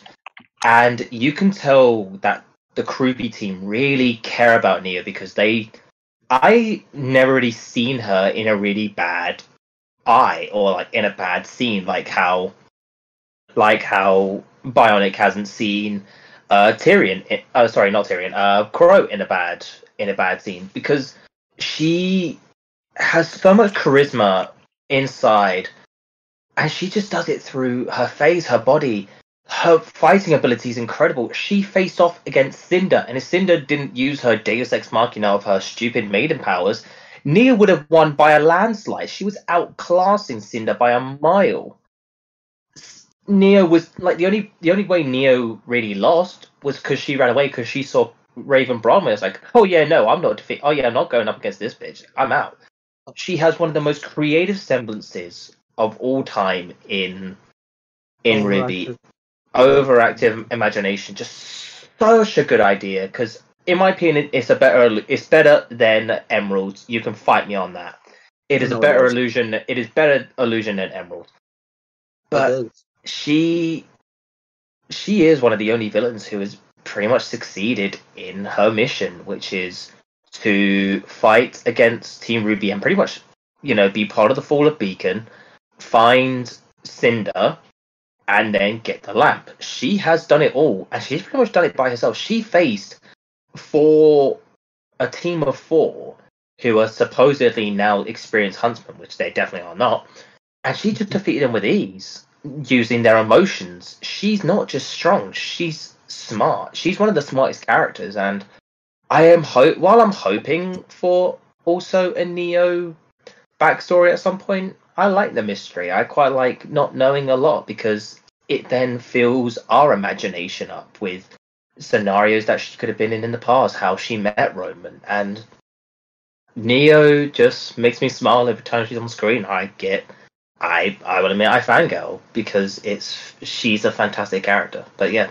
Neopolitan. Besides the fact that you said fangirl, not fanboy, is hilarious to me. No, I'm Um, fangirl. Fuck off. Uh, but um, um, a bit sad for my one because you pretty much took all I want to say. My number two is Neo as well. Damn it! Neo is the best in my best girl personally because everyone knows my number one and I'm never gonna change it. But seriously, Neo is just such an entertaining character. Her facial expressions, as I am a memer, I love my memes. Her facial expressions are some of the memest stuff I could ever find, and I just love it. Her fight with, uh, as we've been calling Team Orange, is honestly the best way of showing how absolutely amazing as a character she is. That is just the perfect way of seeing oh and, the only fight she ran away from was against, you know, Maiden and also pretty much that was a Sephiroth sword, and you tell me it wasn't. They downgraded that damn sword. It was Sephiroth levels. But Neo's great. I just like to say her theme song is dope as hell. And I don't really have much to say because Pink stole every single word. I apologize. But I do not fangirl or fanboy during Neo. I just get hype. It is the term of hypeness. Yeah. No, don't worry. I fanboy a bunch when the next time shows up, though. but we'll get to that. Velvet? Indeed, number and my number two is going to surprise a lot of you because it's an origin behind my name. Velvet Scarlatina Yeah. is my number two. Me and. Is, is me the only two of our favorite characters that we all know? Like, obviously? Pretty much. Yeah, okay, I have no clue about this, but Hold on, right? Let well. let um let uh Indeed, Let I Yep. love bunny rabbits in real life. So naturally, I'm drawn to a bunny girl who, at first, it was assumed she was an underrated character, but then Volume 3 against the Paladin happened, and you realize that you don't want to fuck with the bunny at the end of the day because her weapon and her semblance are a perfect match and they work for her character. Her design is simple but effective, and I do like that they gave her more development in After the Fall and Before the Dawn, and she isn't my number one character now. Originally she was, but my number one pick, which we will get to in the next run, actually took a spot because of something Velvet didn't have back in the day. But that's that's my pick, Velvet Scarlatina for number two. Okay, mine, of course, was Neopolitan. uh, sorry Neopolitan as well. I don't think Or- Uh, sorry. Go. Uh, Arthur Watts. Sun Wukong. And Yang And- Xiao Long. This is where boy. things are going to get, I think, a bit dicey, but a bit predictable in the case of Bionic and Ping, because we are now entering the number one spot. So, Vanta, take it away. One. Um, I'm gonna preface this really quick by saying time will not be one to kill me. Um, my Oh. top one is actually Unlucky Boy and Bird Boy Here for he- Branwen. He's here. He's reached the pinnacle. Uh, Time is here with us in spirit through me. So, Qrow, where do I start? I miss the hilarious side of Drunkle Qrow. And I feel that his semblance was actually kind of helped by the alcohol a little, but it's more of a theory. So I digress. He's strong, magical, quite literally, and just a badass. He goes toe to toe with Tyrian, and if it hadn't been for Ruby, again, theory territory, but I feel he would have won that fight. Um, which it's gonna get me killed by Bionic, but No, no, no. nonetheless. I'll I'll get to that. I'll get to that. Um, but we see how he changes once Ruby calls him out in the drinking in uh volume six, and he's like, "I really don't want to piss her off more, so I'm just gonna stop as best I can." And we still we see that throughout the rest of the volume and into volume seven, he is tempted hard to go back, but he knows it's for the better in his life and for his liver if it's still functioning. And you know, we then see him partner up with Lucky Boy Clover. Um and then have his rematch with Tyrian with Clover and Robyn. And you know, he's hilarious, he's strong, and he's not to be taken lightly. So he quite literally has, you know, he is my number one, and probably times as well.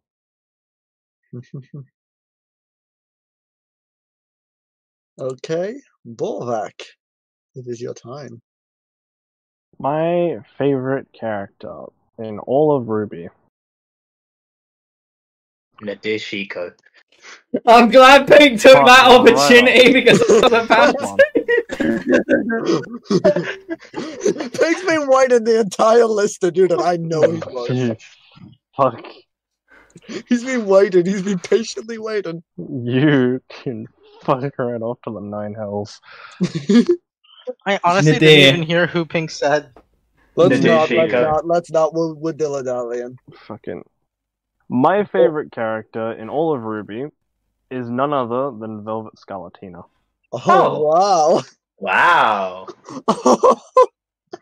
Ever since she was introduced coming back from her mission in Volume 2, I was struck with awe. She was introduced in Volume 1. Then I. Yeah, Cardin, Team she CRDL were introduced picking on her Volume in the canteen Yeah. in Volume 1. Oh, yeah. Fuck me. we will not. I'm fucking. Carry on, I'm carry on. brain dead. Anyways, th- it was the moment when she fucking had come back from the mission. Anyways, that's when she truly took it away with me. I'm happy, Borvac. She. She. When I found out that her costume was made by the community, it was just one of those things that was just the extra step. Uh, on top of that, fucking her voice actress, Caiti. Yeah. Caiti Ward, isn't it? Yes. I'm very bad with names. Uh, but yes, Caiti Ward, she is Australian. And uh, a little bit of personal bias come from the land down under. We support our own. And I mean, who doesn't love the bun? I like If the you bun, don't, if you don't another. like the bun, then there's something wrong with you. We all love the bun. One is very good. Exactly. That's all I gotta say. I'm happy you all love Freaking me. adorable. Thank you. I would say I would say Yeah. Borvac. Yeah, Uh, I no. would say I want to say to Borvac as well. Please do get the After the Form before the Dawn books because you will love Velvet even more after those. Okay, it's Fate's turn. Okay, now this is going to be interesting since I've basically been having Watts as sort of my um my Icon. avatar stuff for a while now. Who in RWBY would be able to actually downseat Watts?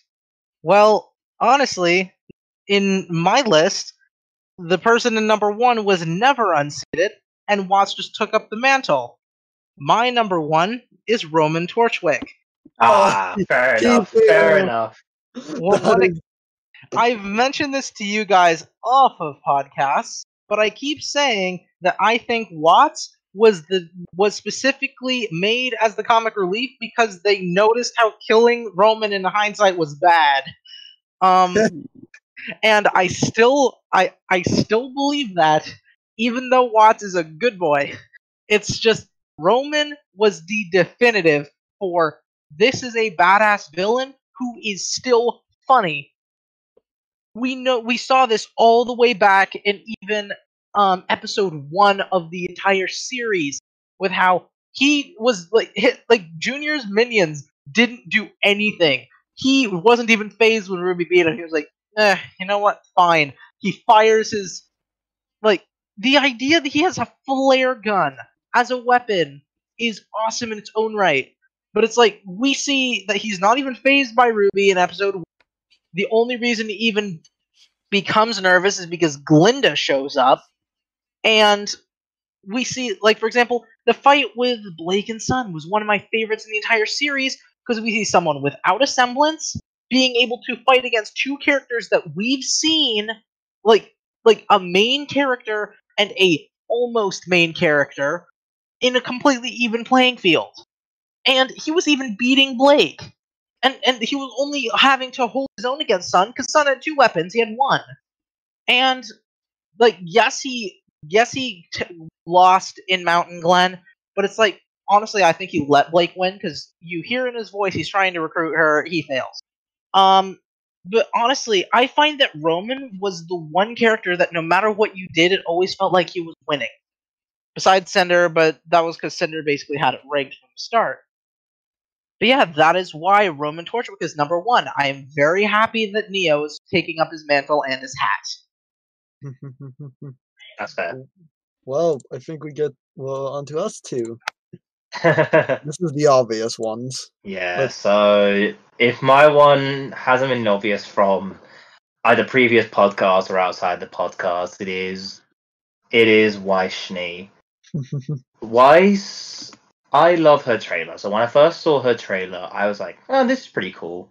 And obviously, it shows the origin of how her eye was busted because she got punched in the face. And then when she was when she was introduced in Volume One, because I started back in Volume Three, but because I watched one episode and then I decided I'd go back. So I watched it, and I immediately, when I saw Weiss, I was like, uh, she's going to be the snotty one. Like, she's going to be the upstuck person of the group, and I'm probably not going to like her. And then she had to transition throughout each season because she obviously got the help from her team. She got the help from herself, from her butler, and stuff like that. Every season and every episode she was in, I always looked forward to being like, what? I always said to myself, what's Weiss going to be? What's Weiss going to be doing in this episode? and because I love the whole like she has a family tradition to hold up, but she doesn't exactly want to. She wants to be her own person. She doesn't want to be just a name. She wants to be her name. She taught me to believe in myself and to never close never close yourself away from people to actually open to keep your mind and keep your doors open to new people and new friends because you never know who's going to drive you to the right path like ruby did for weiss that's why they became partners and then when weiss and then when weiss in volume 4 showed that different side of her especially when she told the story in volume 5 uh, to Yang about her mother, it just shows that she's gone through a lot more than we realize, and she's a much deeper character. Volume seven is still probably going to be one of my favorite uh, volumes, as well as she as it has my favorite Weiss uh, costume. Just shows the training she's gone through because I know there's a big joke that Weiss loses a lot of her one on ones because obviously it's a meme thing, it's a plot thing, but then when she beat Marrow, it's like she's actually learned, she's grown up, she's now more mature. When she arrested her father, it's like facing a demon that she never thought she could face, especially when like when Jacques hit her when he did that, I wanted to wring his fucking neck out. But Weiss to me is what a lot of people's number one characters are to them. It's that symbol or that light to be like, do you know what?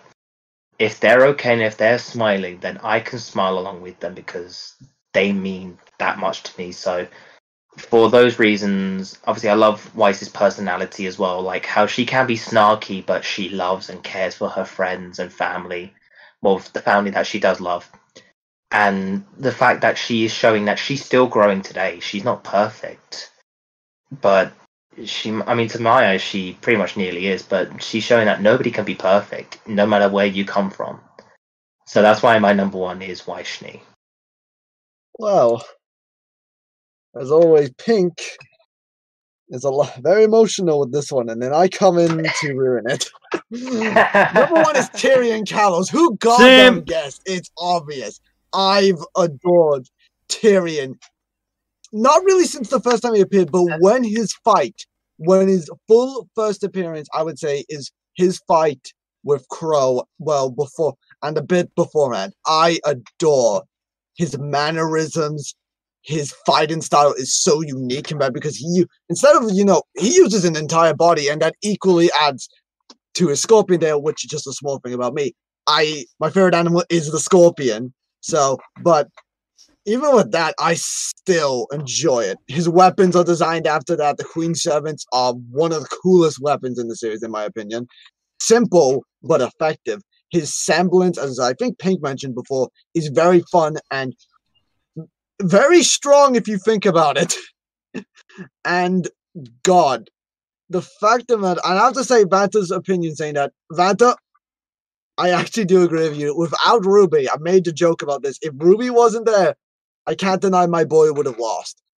But all his mannerisms, Mhm. also his faces, are some of the funniest things. I just love him. He is. There is no emotional thing like Pink has to his characters and others do. It's just I enjoy his personality and how he is. And maybe it is because he reminds me of us character from my favorite series of all time. That might be a thing. But I don't really have much to say. My last uh, give him a song, please. That's all I ask. I want him to have his own theme song. Velvet, let's hear yours because I was. So I'm very excited. interested in this. Yes, I because as we Your all thought pick would we be all thought it would be Velvet, and I will say this now: my number one pick has Yep. never been mentioned on this list. Now, Oh, before oh. They did. before I Nick reveal Ishiko. before I reveal the name, name. Originally, Velvet was my number one because there was a lot of story potential behind Velvet. But then, after the film Before the Dawn came out and gave Velvet all that potential and all that character and development and growth, so I had to will it down to characters that I like either because of design or the fact that I think they have great potential going forward into RWBY or the future of RWBY or into their own material outside of the main storyline and it came down to one person we've only seen once in volume 3 Ciel Soleil. There, there is a lot of story potential behind this character that only appeared in one episode. I like the fact that there's potential, there's mystery. We don't know Ciel's semblance, we don't know Ciel's weapon or weapons. There's a lot that can be done with CL. And for now, she will remain my top number one in terms of potential. Plus, plus her design is cool. That is. Her design is simple, yet it reflects Atlas in her. Well, Indeed. So we're gonna just run through the last for the last lot of our number one, which was me, Ciel.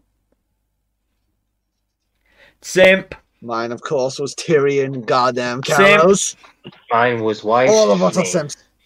We're Mine was Simp. mine was the Ice Queen Weiss Schnee. Mine was my favorite since Yeah, you're okay, you're not One, simp. Roman Torchwick. What the fuck? Mine was. the I love you for that, funny Boy Back, gold and of you will- Female. Be honored in all life by the bunny gods. I do not know if that is still here, but if oh he is, I'm still here. I'm just still here. And my number one was Qrow Branwen, who Indeed, you are the temporary Indeed. simp. I sent my number two. Temporary. Uh, simp. I sent for my I sent for my I sent for my uh I thought you were gonna say you simp for your own kind. Well, Then this- I don't know why. No. No. I sent for But number two, which that, That brings us to the end of this rather long but interesting, heart attack inducing community bashing, community engaging, podcast hosting, angerman, and everything else on top of it. But this has been an interesting roller coaster of emotions and surprises and that. And I think we all enjoyed this, and I hope you guys at home did enjoy it as well. Let us know down below in the comments what are your top 10 favorite characters and the reasons why they're your top 10. We'd be interested to see what you pick. And for, until the next video, it's going to be goodbye from Vanta. It's going to be goodbye from the Bye. Aussie. It's going to be Later, goodbye from Gator. It's going to be goodbye. goodbye from the Weiss simp. As Weiss would say, perfect form. And as Neo would say, It's goodbye. it's goodbye from the Tyrian simp. Best character, and uh, excuse me when me and Vanta have an epic duel. And it to is death. going to be goodbye from me, guys. Until the next video. Have a great day or night and stay safe. Giggity.